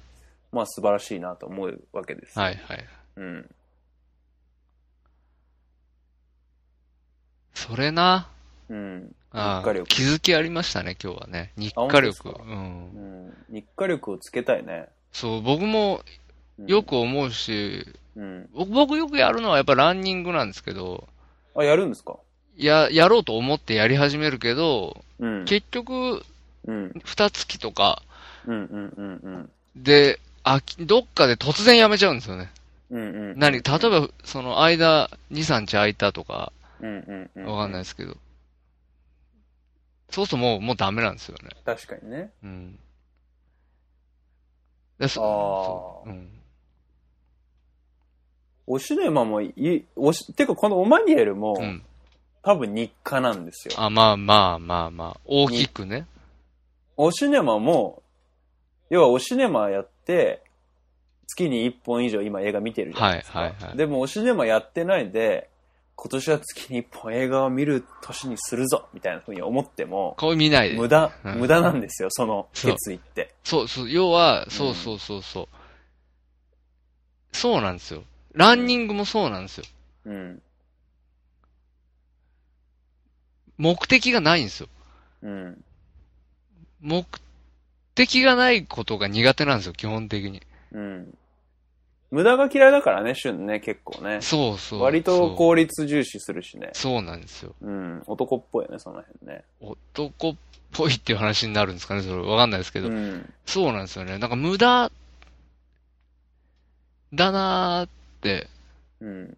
で理屈っぽいだけなんですけどね、多分ね。うん。まあうねん、。その、その、うん自分のやってることが自分の理屈とこう合致して、してれば、うん例えばその、なんていうんですか、レコードをビニール袋で包む作業は、他の人から見たら、うん。多分、無駄の極致だと思うんですよ。うん。誰もやりたがらないし、うん。僕辞めたしね。そうでしょうん必要、必要かそれって言われちゃうようなことなんですよ、きっとね。。うんうんうん。でも、これはやり続けられるわけですよね、別に。うんうん何の苦もなく。だかうん。らこれ理屈があって、僕にとって必要性を感じてるからっていう話なんですよね。だかうんうんうんうらん。そこの、そこの辺ですよね、やっぱり。乗り越えなきゃいけないのはね。この辺をきっちり理屈を作って、そうそうそうそうそう。うん。あとはその、例えば、レコードのあのビニールだったら、ちゃんとカッター版があって、はいカッターがあって、はい物差しがあるわけじゃなはいいですか。はい。それはやっぱシステムになってるわけですよ。ああ、ななたるのほ中ど、でなるほど。物が、ちゃんと環境ができてるっていう。環境が整ってねその日課日課をするために。はいはいはい。で、そのランニングするんだったら、うん例えばまあ、もちろんウェアとかシューズとかが常にスッと手の届くところにあるとはあ、はいう状態が必要ですよね。で、こもうここのコースを走るんだっていうのが決め、決まってると。あ、はあ、はあ、はうん、で、これだったら30分ぐらいだから、あ。うん、うん。あおふご飯とお風呂の間に走れるな、みたいな。あとはまあ、そのな、どうやってその走るきっかけを作るかみたいな。レコードのビニールだったら新しいレコードを買うっていうのあがあ、きまあ、っきかっけになかるわけけじゃないでですす。か。はい。トリガーになるわけじゃないですか。はい、はい、はい。そのトリガーを引く、トリガーは何なのかっていうことですよ。ああ走るトリガーが。なるほどね。うん、っていうこととかをか、ちゃんと、こう、全部噛み合うと日韓になるんだなと思うわはい、はい、はい。け。うん。何ですか、このあ話。 いや、だけど、やっぱり、ん多く感じてる人はいると思いますよ。うんこういうことについて。やっぱ三日坊主って言葉があるぐらいで。続そうく、です人ねはなかなか物事を続けられないんですよ。うんうんううんんやっぱそのライズアップの、一回そこまで到達した、その後継続していくってことの難しさっていうのは、うんやっぱりみんなが感じていることなのうんうで、んうんその中でこの日課力っていう考え方をうん導入することによって、うんうんうんもう少しこう明確に、なぜそれをするのかっていううんところ、に、ちゃんとこうんう、うん意識を向けることができるようになるかもしれないですよね。うんうんうん。といういい話ですよね。いい話だね、これ。いやいや。いやいや、いい話だね。そこれうねそうそうまあまあ、やっぱりね、も、明確な目的っていうのをうん。作り出さなきゃいけないですね、やっぱりね。そうそうそう、作り出さなきゃいけない。うん。目的と仕組みと環境とね。うん、はいはいはい。トトリガーと。トリガーと。うん。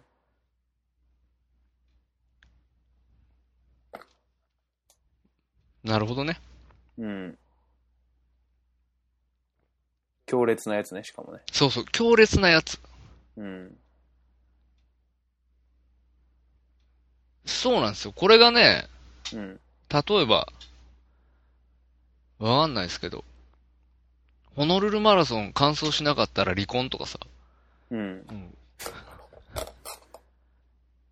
そして多分頑張るもん、うん。一応。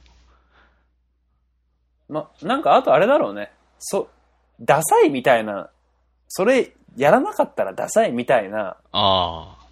のって、結構いい、もう、もうまあ、良くないかもしれないけど、うん目標の立て方としてうん、うんうんあうんなんか、あんじゃないかあ。な。うん。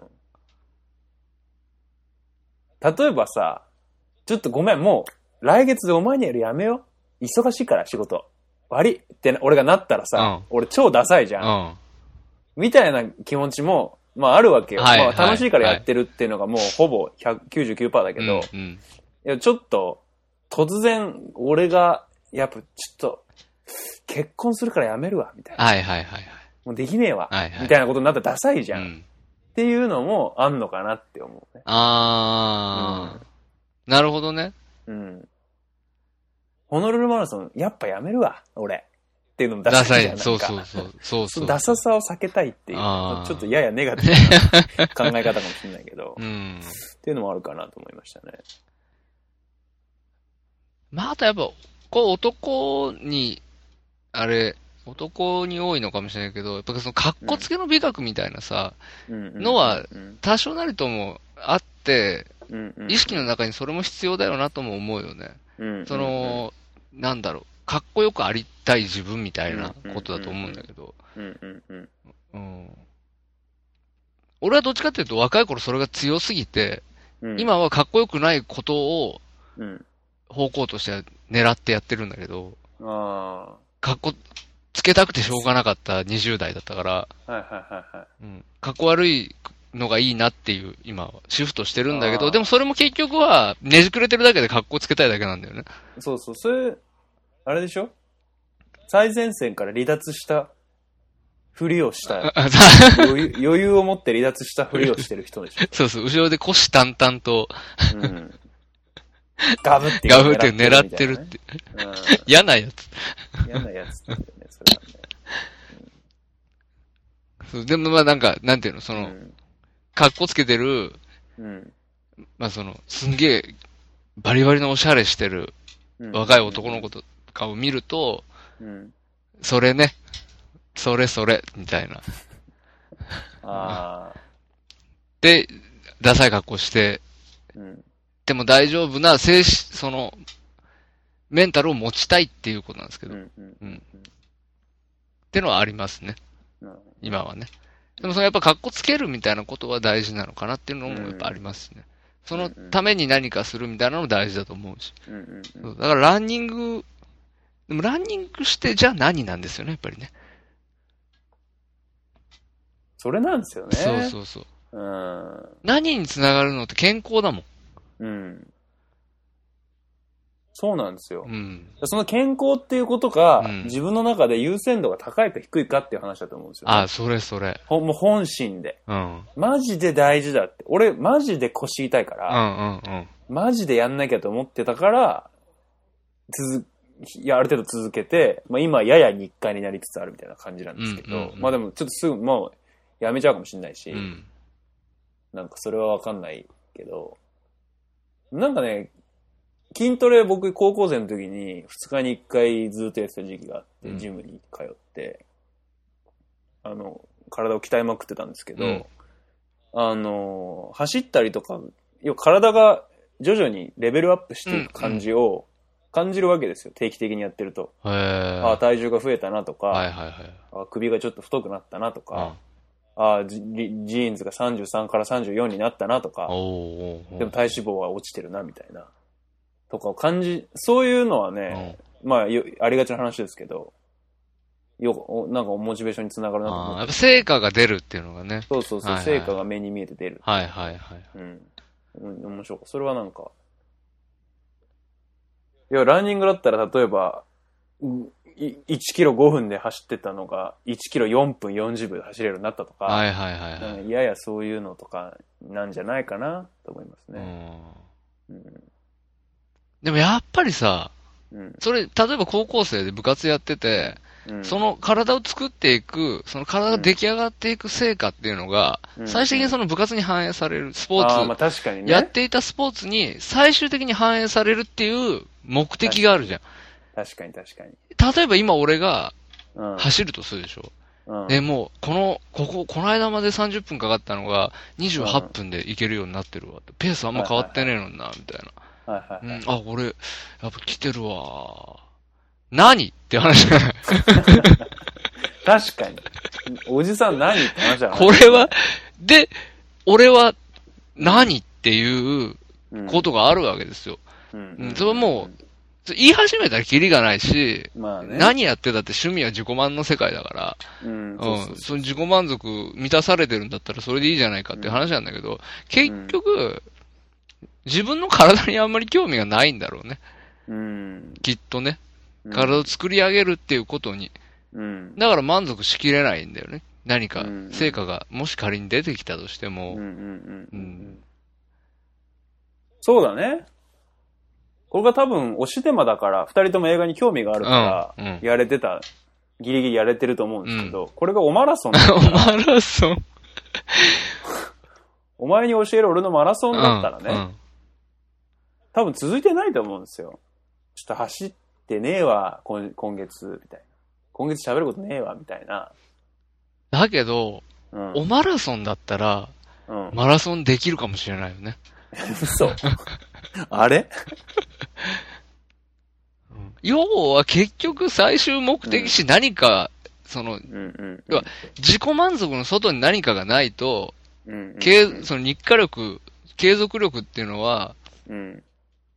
難しいなって思うから、例えばおマラソンをやり始めて、うん。でも、おマラソン必ず月の一発目の放送回では、うん。マラソンこれだけの距離をこれだけの時間で走れたと。で、今体脂肪率がこんだけで体重はこんだけなんだと。うんっていうことを、必ず毎月頭に、この、 ポッドキャスト上で報告するっていう、その報告なんだろうそうね。そう。いら ねえ。どうでもいいわ、それ。っていう縛りがもし発生すれば、うん。やれるのかもしれもしくは、ない。月に一回走りながら収録するとかうね、 ん、でも、はぁはぁだわ。はぁ、うんはぁ、はぁ、つって。そうそうそうそうう。ん。うでん。も30分ぐらいなら、はまあ、さ4、5キロ、ジョギング、軽くジョギングしながらねい、はい。うん。二人走りながら iPhone でうんスカイプしながら収録録音しとけばいいわけだ。はいはいはい。できなくないと思いますよ、これ。ああ、なるほどね。うん。ちょっと面白いんじゃないですか、これ。オマラソン。マラソン うん。どうですか、オマラソン。いや、まあ、検討させてください。一回持ち帰りますわ。そう、ちょっと持ち帰っていた だいて。うん。これじゃあちょっとリスナーの皆さんにね、ちょっと、なるほどオね。マラソンどう思うか。マラソン。僕らはいがはいはい。走りながら喋るっていうことについてね。ことについて皆さんどう思うかっていう。はいはい。まあ、賛成、反対、その理由、もしくはどうでもいい。うん、もう、大多数のどうでもいいという声が聞こえなくもないですけど。まあまあ、どうでもいい人もちゃんと今回はね、どうでもいいです言ってもらいたいですね。うんオマラオマソランソンどうでもいどうでもいいい。うん。言っていただける と。そうですね。はいまはあ、い。聞きたい人は、どんな話が聞きたいかとかね。ああ、走ってる時ならではの話みたいなね。そうですよね。うん。走ってる時ならではの回、ネタってのは何でしょうね、一体ね。今、脇腹が痛くなってきたと かね。今はちょっと腕がだいぶ上がんなくなってきましたみたいな、そういう、その辺の話とか、腕が上がんなくなってくるぐらいの状況で喋ってられるかっていう話ですけ どね。どんだけ走ったんだと、4、5キロで腕が上がんなくなったっつってね。うん。とかね。はいはい。まあまあまあまあまあまあ。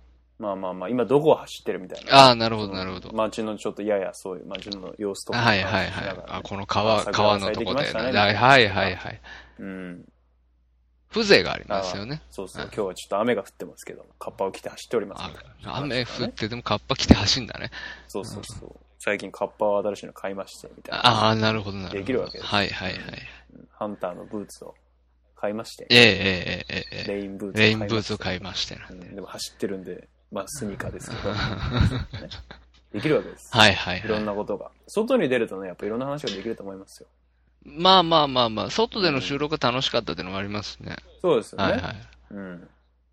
なんでちょっと、これは今後ね、新しい新しく。企画としてまあね。月に1回とまでは言わないですけど、はいまあ企画として企画もの的に。はいまあそれをやるには、体作ってなきゃいけないからね。体を作ってないといけない。突然やっても、うん4、5キロ走りながら喋り続けられませんから。そうですね。そのためには、やっぱり日々のね、鍛錬が必要なはのいで、はいはい。もうこれは筋肉の時代と、僕は口だけじゃなくて行動で示していきたいんで、あうん。実際ね、僕筋トレやってるって言ってるだけでも、実はやってないだろうっていう声もき、ねあ。、聞こえなくもないですよね。聞こえて聞こえなくもないわけですよはいはいはいはいうん。だからそれをね、実際も走りながら喋るっていうね。ああ、もうこれあ。はこれはもう間違いないぞと。間違いないぞと。全こいつ然は体作ってきてるぞ息が乱れてないと。と。うん。それ、ややわかんないですけどね、走そっうてるでこすとね。もも本当う、に普通に喋れてるの。すごいスムーズに。うん。走ってますっていうのが。うん。なかなかね、走りながらポッドキャスト撮るっていうのはなかなか他にいないと思うんで、まあ、いないに決まってますよね。そういう意味でも。そうですね面白。はいはい。まあまあ、歌丸さんもまだやってないと思う。やってませんよ、そら。す。うん。誰も、なんで、前人未到ですね。うん。いいじゃないですか。はいはい。うん。でまあ、まずはじゃあアンケート調査ですよね。アンケート調は査いどうはい思うが、どう思いますそうです、そうです。あの、リスナーの皆さんへのアンケート調査をまず実施させていただいて、うん。はい。で、おマラソン。いいか悪いおマラかソ。ン。はい。うん。どうでもいいか。うん。言うちょっとね、はいリスナーの皆さんの話っていうことで、はいあの、左時々右さんからですね、はい。ここ僕のアカウントに直接リプライいただいたんですけど、あ、そうですか。あの、ないものありますっていう本について、はい。えオマニエルのオープニングトークにでも話してほしいですっていう、はあの、あ。ないもの、ありまはい、す。ないものありますっていう本。本、ほう。話が来てます。話しますこかれはね、いや、ちょっと、わかんないんですけど、小説の話なんですけど、なんか、ざっくりサマリーだけ見たんですけど、はい。なんか、小説とか、まあエッセイか。エッセイ。なんか、堪忍袋の尾が切れたとか、転ばぬ先の杖とか、はい。実際ないものを、ないのに言うああ、ああ、ああ。こうね、言葉のあやら出てくるオブジェクトみたいな話って結構あるじゃああ、なはいはいはいはい。いうん。とりあえずビールの、とりあえずってなんだみたいああ、はいはいはい。な。うん。みたいなね。はいはいはいはいはい。うんで、赤瀬川源平氏が、なんか、ちょっと参加してるみたいで、はいはうん。ちょっと面白いかもなっていうふうに僕は思ってます。い。なるほど。うん。でもそうすると、まあオープニングトークでちょっとやろうと思うと、まあ旬も一緒のタイミングで読んで、同じちょっとホットな状態でやってもいいかなっていうそうですね。ふうな気はえしてます。ー、ないもの。うん。ありますないものありますっていうね。うん。おー、うん。面白そうですね。まあそんな、あ、あの、話が来てたわけですね。そんな話が来てます。そうですか。ありがとうございます。送っていただいてね。はい。えー、左、時々右さん。何の話ですかね左時々右ってね。うん。ちょっとわかりませ。うんんうん。大体左に行くんだけど、たまに右に行くんだよねって。うん、みたいなねう。ん。どっちストロングかっていうことだよね。どっち ストローク。うん。はいはいはい。うん。ゴルフの話ですね、多分ね。あ、そういうことなんです。あ、どっちにちょっとね、そうそうそう。あカーブのし、ちゃうかみたいな。スライスするのか、うんうんうん。なんとかするのか。うんうんうんうん。そういうやつじゃないですか、やっぱり。ひだ左。時々、左ストロングね。大体左に行くんだ。今日なんか右右だな。あなるほどね。はいあアメフトって11人のスポーツなんですけど、あ、アメフトって11人でやるんですか11対11のスポーツなんですけど、はいはいはい。あの、だからまあ奇数じゃないですか。はい。だから左右にこうずらっとこう体型を組むと、はいどっちかによるわけですよ、人数がね。 5、6になるとかそういうことで5、6になったりとか、まあちょっとクォーターバックとかランニングバックとかが縦に並んだりするんすで、かはい。そこら辺で解消して左右対称みたいなのも、ああ全然あああ、るんまであすけどまあ、フォーメーション的にはなくはそうフないォーけメーシどョン的にははい。でもこう結構左に人数が多いとか右に人数が多いはい。から、なんか右がちょっと厚めだから右から攻撃が来そうだぞみたいな、はい。。左がちょっと厚いから左から来そうみたいうなんことをディフェンスは予測するわけですよ。はい。うん。その時にディフェンスの ラインバッカーっていう、こうキーになるポジションの人がですね、僕のチームの場合は、左に人数が多い場合は、左ストロングって言ってました。合図でね、みんなに。はい右にちょっと厚めの場合は、右ストロングって言ってました。ラインバッカーが。ラインバッカーね。そう言われると、言われた方はどうなんですか、言われた方は、まあ右に、まあ右ストロングっていうのは、客観的事実ですから、はい。なんとも思いませんよね、言われる側は。まあ、右はストロングだよって思思ってるだけです。はい、 はい。うん。あま何のために言う言うんですか、それ。あ、それ威嚇してるわけじゃなくて、はいこれディフェンスのラ要のラインバッカーが自分のチームメンバーたちに、左に人数が多いぞっていうのを伝えてるっていうことですね。あー。うんまあ、みんな見てるから分分かかっってるんでてすけるど、ますよね。別に全員ね、見りゃ分かるんです全員分かってるのに、うん。言う、言うのは、うん。なんですか、こう、チームワークを高めるためですか、う。うんよし、分かってる分かってる分かってるよ分かってる分かってるそういう、あれですか、やっぱ、士気が、こう、士気を上げるっていう意味あるんじゃないですかね。声をかけ合うラインバッカーが基本的にはキャプテン的なポジション。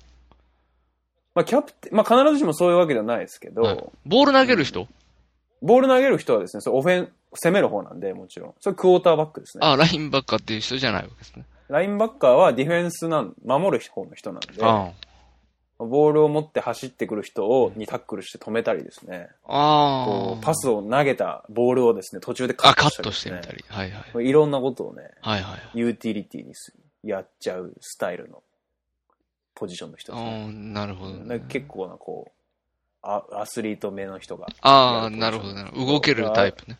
そう動けるデブみたいなうタんイプ。はいはいはい。ごっついやつがやってる。そうそうそう。ごっついやつがいるタイあプうんあ。アメフトは、あれですよね。はい。攻撃するときと、はい守るときがあるスポーツでしたよね、確か。あきっちり分かれてますねあ。の、野球と一緒ですよね。野球と一緒です。もうワンプレーワンプレー止まる。止まるタイプのやつですよね。イプ。うん。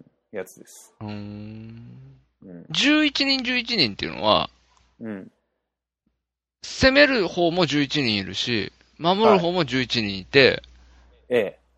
それがええ。攻守交代するときに、まあええ野球と一緒で、はい。こう、各役割が変わっていくみたいなことなんですか攻めるときはこういう役割になる。守るときはこういう役割になる。っていうチームもあるし、は僕が、まあ、NFL とか規模が大きくなればなるほど、はもう攻め攻めて攻め終わってじゃあかわ攻守変わりますってなったら人も変わりますね攻めるタイプの人と守るタイプの人でなるほど、なるほど、なるほど。もう全然違うチームになるんですよじゃあ、1チームに最低でも22人人がいるようにななるわけですかまあもちろん人数が少ない高校とかで、うんうんやれないあのところも両方やるってんんいうタイプもいましたけど、あとはキックだけ専門の人とかへえ。あのあの、ゲート通すやつ。つ。そうそうそうそうそうそうそう。はいはいはいとかで、だから人数が多いチームは、どんどんその自分の仕事に特化してって、他のことやらない。ああ、専門職になっていくんだ。そうそうそう。あれ交代がね、自由なんですよ、あのスポーツ。そのプレーが止まってる間だったらいつでもこう。あ、変えていいんだ。そうそう。へえ。だから、どんどんどんどん人が入れ替わって、あじゃあ、潤沢に人間がいるとこの方がそうなんですよ。有利なんだ。そうなんです。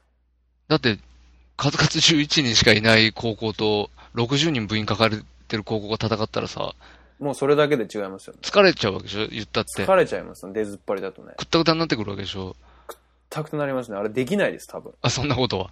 うん、そのことできないと思います。はいはいはいやってます、やってる高校とかありましあたけどるんだ。ええすげえ、うんあ、そうですか。うん。アメフトやりてーとか思ったりします例えば。アメフトはね、あんまり今はね、思わないね。見たいなとか、はいはい。あとはなんか、ああいう体の衝突がないタイプの、ちょっとやわ、やわな、タッチフットボールっていう、体の衝突がないタイプのはアメフトみたいなのがあるんですよ。あ、へちょえっ。とアメフトの練習とかでするような、体を当てずにやる、こうタッチしたら終わりみたいな、タックルしない。ああ、ああ、そういうことか。あのーはいはいはい鬼ごっこ的な。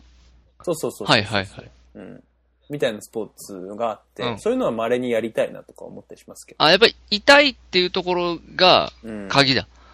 痛いし、怪我するし、はいはい。うん、なんか怖いし、みんな。 うん猛者みたいなやつだからみんな。そうそうそうそうそう。僕、攻める側だったんで、は要はさっきのストロングで言うと、左ストロングとか言われる側だったわい。はけでいすよ。。はい。目の前の人が、左ストロングとかね、うーとか言ってんですよ、ずっと。マジ怖いじゃないですか、しかも デブ。しかもなんかすげえガチガチ のヘルメットをそうそうでしすてね。あんな形ですから防ね。具とはかいしはい。めっちゃすすげえ低い声で叫んでる人がいるわけですよ、はい。目の前、はいはい。そういう人に向かって相撲を取りに行かなきゃいけないんですよ、僕らは。ぶつかることが前提ですか、アメフトも。僕はそういうポジションでしたね。あぶつかることが全要は、その、オフェンスを通すために、デディフェンス、を、こう、打ち倒していくポジション。そうそうそうそうそう。ああ、大変ですね。辛かったですよ、多分。大変ですよね、それね。本当に嫌でした。うんうん うん本当嫌でした。本当まにあま嫌あ、でしもうお前が好きで入ったんだから仕方ないけどね。た。うん。でも半ば無理やり入れられ、まあいいや、そんな。まあまあ、そうですね。うん。でもアメフト自体はすごい面白いスポーツだなと思います。うん僕も今でも NFL とか見ますし、なるほどね。非常に頭を使う、あ非常に面白いスポーツだとあ、思いなます。るほど。ヨタさん、ここで、はい。なんと、はい。ニュースが飛び込みました。あ、どうぞ。ヨタさん、最近、はい我々の、ポッドキャストのレビュー確認しましたかしてません今すぐしてください。リアリーこれはもう、ついにですよ。え、レビューレビューです。レビューってどうやって見んだっけあ、ごめん。嘘。今の嘘。うん。全然見な怒いるよ。うんそういうこと言ってると。お前に教える俺のあれ、レビュー。あんお !5 月22日。はい。もうこれ読み上げちゃいますよ。ろしくお願いします。名前はちょっとやめときましょうか。一応ね。はい星5つつけてもらった。ありがとうございます。タイトル、楽しい。文章を読みますね。面白い。楽しい。それだけでなく、興味深い話題や知識なども豊富で、豊富で時々、ふむふむ。二人がゆるく楽しみながら会話してる感じがいい。私が最初に聞いたポッドキャストであり、ポッドキャストにハマったきっかけでもあります。今でも一番オマニエルが好き。ということでね、ありがとうございます。素敵な、そうですね。非常に素敵なレビューをいただきまして。iTunes ストアのね、レビュー機能ってね、意外とね、みんなね、か書き込まない、書かないんです書よ、ね。かないですね。うん。でもね、ぜひ書いてください、これを機に。この方もね、一番最初に聞いたポッドキャストであり、ポッドキャストにハマったきっかけでもあり、一番好きなポッドキャストって言ってくれいてやーももうありがとうございます、本当にう。ありがとうございます。本当にね、これを待ってました。 うん、現金を送りたい。やめてください。 お金はダメですよ、ようさん。現金やめてください2000円送りたやい。めてください。プレゼント。お金をプレゼントするのはやめてください。いや、でもあれですよ。だって、シネマハスラーでは、 はい。あの、2000円プレゼントしてますからね。メール読まれた人に、現金2000円プレゼンああ、なるほど、なるほど。トやってますから。はいはいはい。潤沢に資金がありますからね、あっちはね。まあまあ、彼らはね、はい。なんて、だって、あのー提供がありますから。 TBS レディオ、We can show, ほうほですう。からあね。じゃあ本当に。ううんん。我々は違いますからね。うん。お前に教える俺のあれですからね。。あ、もう違いますよ、やっぱりね。うん。お金かかってますもん、やっぱり向こうは。うん。そうですね。我々はないところから何かを作り出すっていうことをやってるわけで。そうですね。は確かに。じゃあお金が潤沢に集まってきい。たら、もうすぐにお金配りますよ。もう。配ります。う、潤沢な資金が手に入り次第皆さんにお金は配ります。ということとをでね約束しておりま。すこ。うやってレビューしていただけると、どんどんね、はい。パパ iTunes のポッドキャストのジャンルで。僕はね、本当社会文化のジャンルで、人気作品のところにね、並びたいわけです。そうですね。目標目は。標ですよ、それは。うん。ちゃんと、そのカテゴリーでうん、勝負したいですね。そうそうそうそう。その小カテゴリーのね、個人ジャーナルのカテゴリーでうはん、割と上の方に来ることが最近あ時るんですにあります。ま、ある、そうそうそう稀にね。。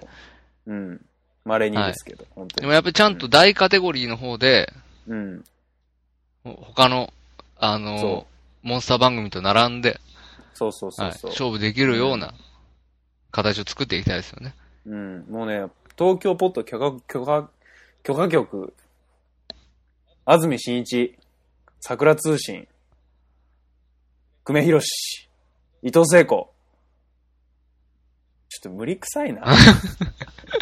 そうですね。ここに並んでくの今、は今とりあえずな、出た名前が大きすぎて、あの、うんなんか、グーの音も出なくなりましたけどね。うんんまあまあでも本当にね、ここのジャンルで僕らは、実はたた戦戦ってっまてするかんらですねと。いそううねですね。実は、うん。皆さんが聞いたりとか、レビューしてくれたりすると、徐々にね、どういうアルゴリズムになってるか知らないけど、そうですね上に来るわけです。そういう形になってますからね。うん。上に来ればリスナーも増えるわけです。目そうに、する目とに今聞いてくれてる人は、よ、オマニエル子さんってなるわけですよ。そうですね。でもた、うんわかんないんですけど、うん。例えばですけど、この書いて、うん今回レビュー書いてくれた方ね、うん。うん。最初に聞いたポッドキャストだって言うじゃないですか。はいはいはいはい。一体どのようにして情報を手に入れたのかっていう気はしますよね。確かにね。例えば、なんていうんですかね。我々、うん。僕は多分ね、やっぱ TBS ラジオだと思うんですよ。の、ポッドキャストを聞き始めて、そういう個人配信してるポッドキャストにも興味が出たみたいななるほどなるほど。パターンなんですよ。なるほどなるほど。だから、は初めて聞いたっていうのが、うん。すごい、あれですよね。うん。そこに鍵があるかもしれないですね。確かいかようにして。 でもき僕結構鍵だなって思ってるのは、パフュームって検索するとパッて出てくるんで すよ。ポッドキャストで。なぜか。そうですね。デカデカとパフュームクリップスっていう名前を使ってますからね。そうそうそうそうそう。でもその辺は、キーになってるのかああ、なってないうる気ほがどしねてて。。そうですね。うんマスですからね。つまりマスなめ、 マスなテーマをどんどん喋っていけ喋った方がいい。こう、こういうね。パフュームって検索して、結構外国のポッドキャストいっぱい出てくるんですけど、はいはいはいはうん、い。日本のポッドキャストは、日本のポッドキャスト出てくるのは僕らのやつと、はいもう一個ね、はいまあ出てくるんですけど、はいうんまあ、それはまあちょっと置いといてあ、、置いとくんですね。うん、出てきます。もう一個もね。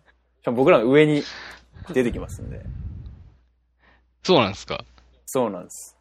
なんでまあ、パフュームで検索するんですね。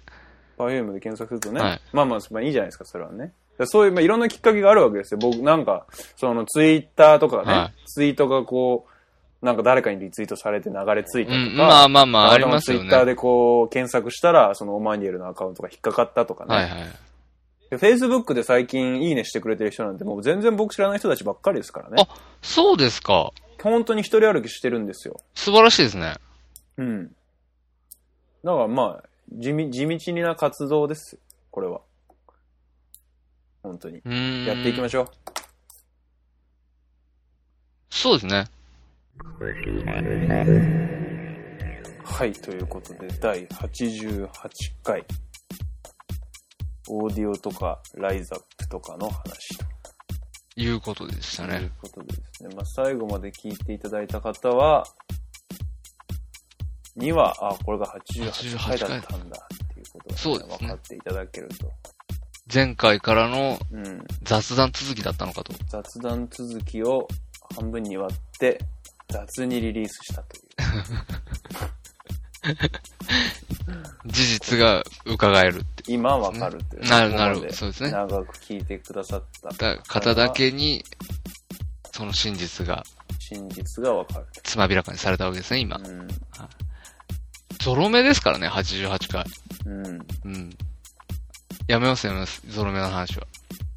あ、いいんですかまあいいです。もうこれ以上、これ以上ゾロ目の話 しても。そんなにしましたっけあの初めて、初めてかもしれないですね。うん本当はね、この1時間半とか2時間近くね、だらだら喋ったけどね、僕は本当は海町ダイアリーの話がしたかったよ。本当は。今一番ホットだからね、海町ダイアリー。あー、なるほどね。うん海の街のダイアリーね。その何のを入れた意味が全然わかんないですけど、 もうすぐ映画もね、6月13日から始まりますと。はいはい。で、漫画も今6巻まで出ていて、まあ、僕前巻、最近ね、買って前巻読んだんですはいけど、はいであとスイッチでも最近はもう、海町ダイアリー巻が、6月号かなもう6月号はですね、もう海町ダイアリー号なんですよ。あ完ー全に、スイッチが。ごめんなさい、もうテレビでもね、特集いっぱいやってますしね。はいはいはいも。うね、本当にね、僕の頭の中、海町ダイアリーでいっぱいなわけですけど、はい。一切喋れなかったで一すね。切喋りませんでしたね。こんだけ長いこと喋って、どうでもい一い切喋れなかったですね。うん。どうでもいい話しかしませんでしたね。もう今僕ね、思いました。海町ダイアリーってこの五感うん。やっぱりこう、うん。今のセンス感じますね。海町ダイアリー。で、僕今さっきうん。冗談めかして海の町のダイアリーって言ったじゃないですかう。ん。うん。僕ね、海の町のダイアリーの方が多分刺さる方なんですよ。ああ。はだから結局今感がないんだなって今ね、なんか自分で言ってみて思いましたね。はいはいはい。うん。多分海町ダイアリーってこの五感が、うん。でもい今でもないのかなここの、そのの、やっぱ脳を入れたいっていうのはやっぱジブリ感がやっぱあるってことじゃないですか。ま瞬まあ、それもありますね。やっぱりね、紅の豚みたいそうですね。な。魔女の宅急便ですもんね。崖の上のだし、うん。うん。風の谷のだし、うん。全部だよね。本当に。狂ってんじゃないだから、風の谷のナウシカ、うん。海の町のダイアリーってことですねああ、そういうことですね。うやっぱりん。風谷ナウシカだったね。ちょっと今っぽさがね。あ、やっぱ出ますね。紅豚。触れない豚。 それなんか、変ですけどね。そうですね。うん。うん。そうですね。天空城ラピュタ。これ変わりますもんね、やっぱりね。うんちょっとね。感じがね。 うん。ちょっともう面白くなってきちゃったんで、もうやめましょう、こ の話。なんかじ、に、にちゃんのスレで年に1回ぐらい経つ、はい。なんかジブリのタイトルを入れ替えまくって、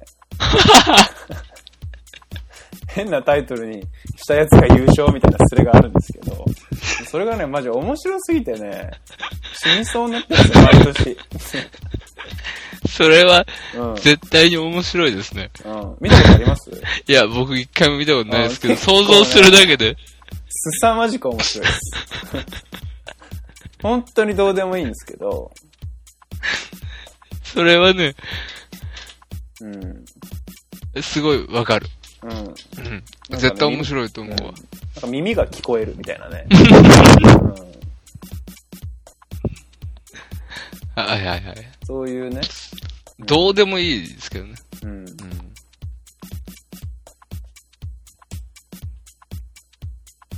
そうやっぱくだらないものが一番いいですね、やっぱりね。うんうん人生を豊かにしますね、くだらなさはね。そう。うん。うんまあそんな感じで88回、こんなもんにしましょう。はいはい。次回は、えっ、と、おしねましますからね、皆さん。なんだっけピッチパーフェクト。ピッチパーフェクトね。はい。見に行きましょう。はーってやつですからね。うん。あれ、なんかね、ちょっと解説見たん、よくよく見たんですけど、なんか2012年に実は現地でああー、も公そう開でしてすいね。て、みたいですね。今度で2今やるんですよ2ね。がやるっていうタイミングで日本でも公開、1を公開してるっていう状態らしいですね。だからもうこれ2見なきゃいけなくなりましたからね、これで。すぐやる、結構すぐやるみたいですね、2も。どうですかじゃあまあ、うんその時はね、また番外編ということで2そう、は。だから1も2もね、やるんで、はいシリーズポンポンって見れることってね、なかなか映画館でポンポンって見れるの珍しいと思うんで、そうだよね。うん、結構多分面白いと思いますし、うんうんうん。うん、ぜひですね、あの、今週、あーまあ、見、見に行ってくださいってことです。そういうことですね。は。はいよろしくお願いします。はい。よろしいですか以上で。大丈夫ですか海町ダイアリーの話はもういいですか もういいです。うん諦めましたかいいですわ。かりました。じゃあまたん、後々喋ってみてください。見て、見てからでもいいかな。ああ、そうですね。はいはい。はい。それでは、えー、そういうことで。ありがとうございました。ありがとうございました。さよなら。さよなら。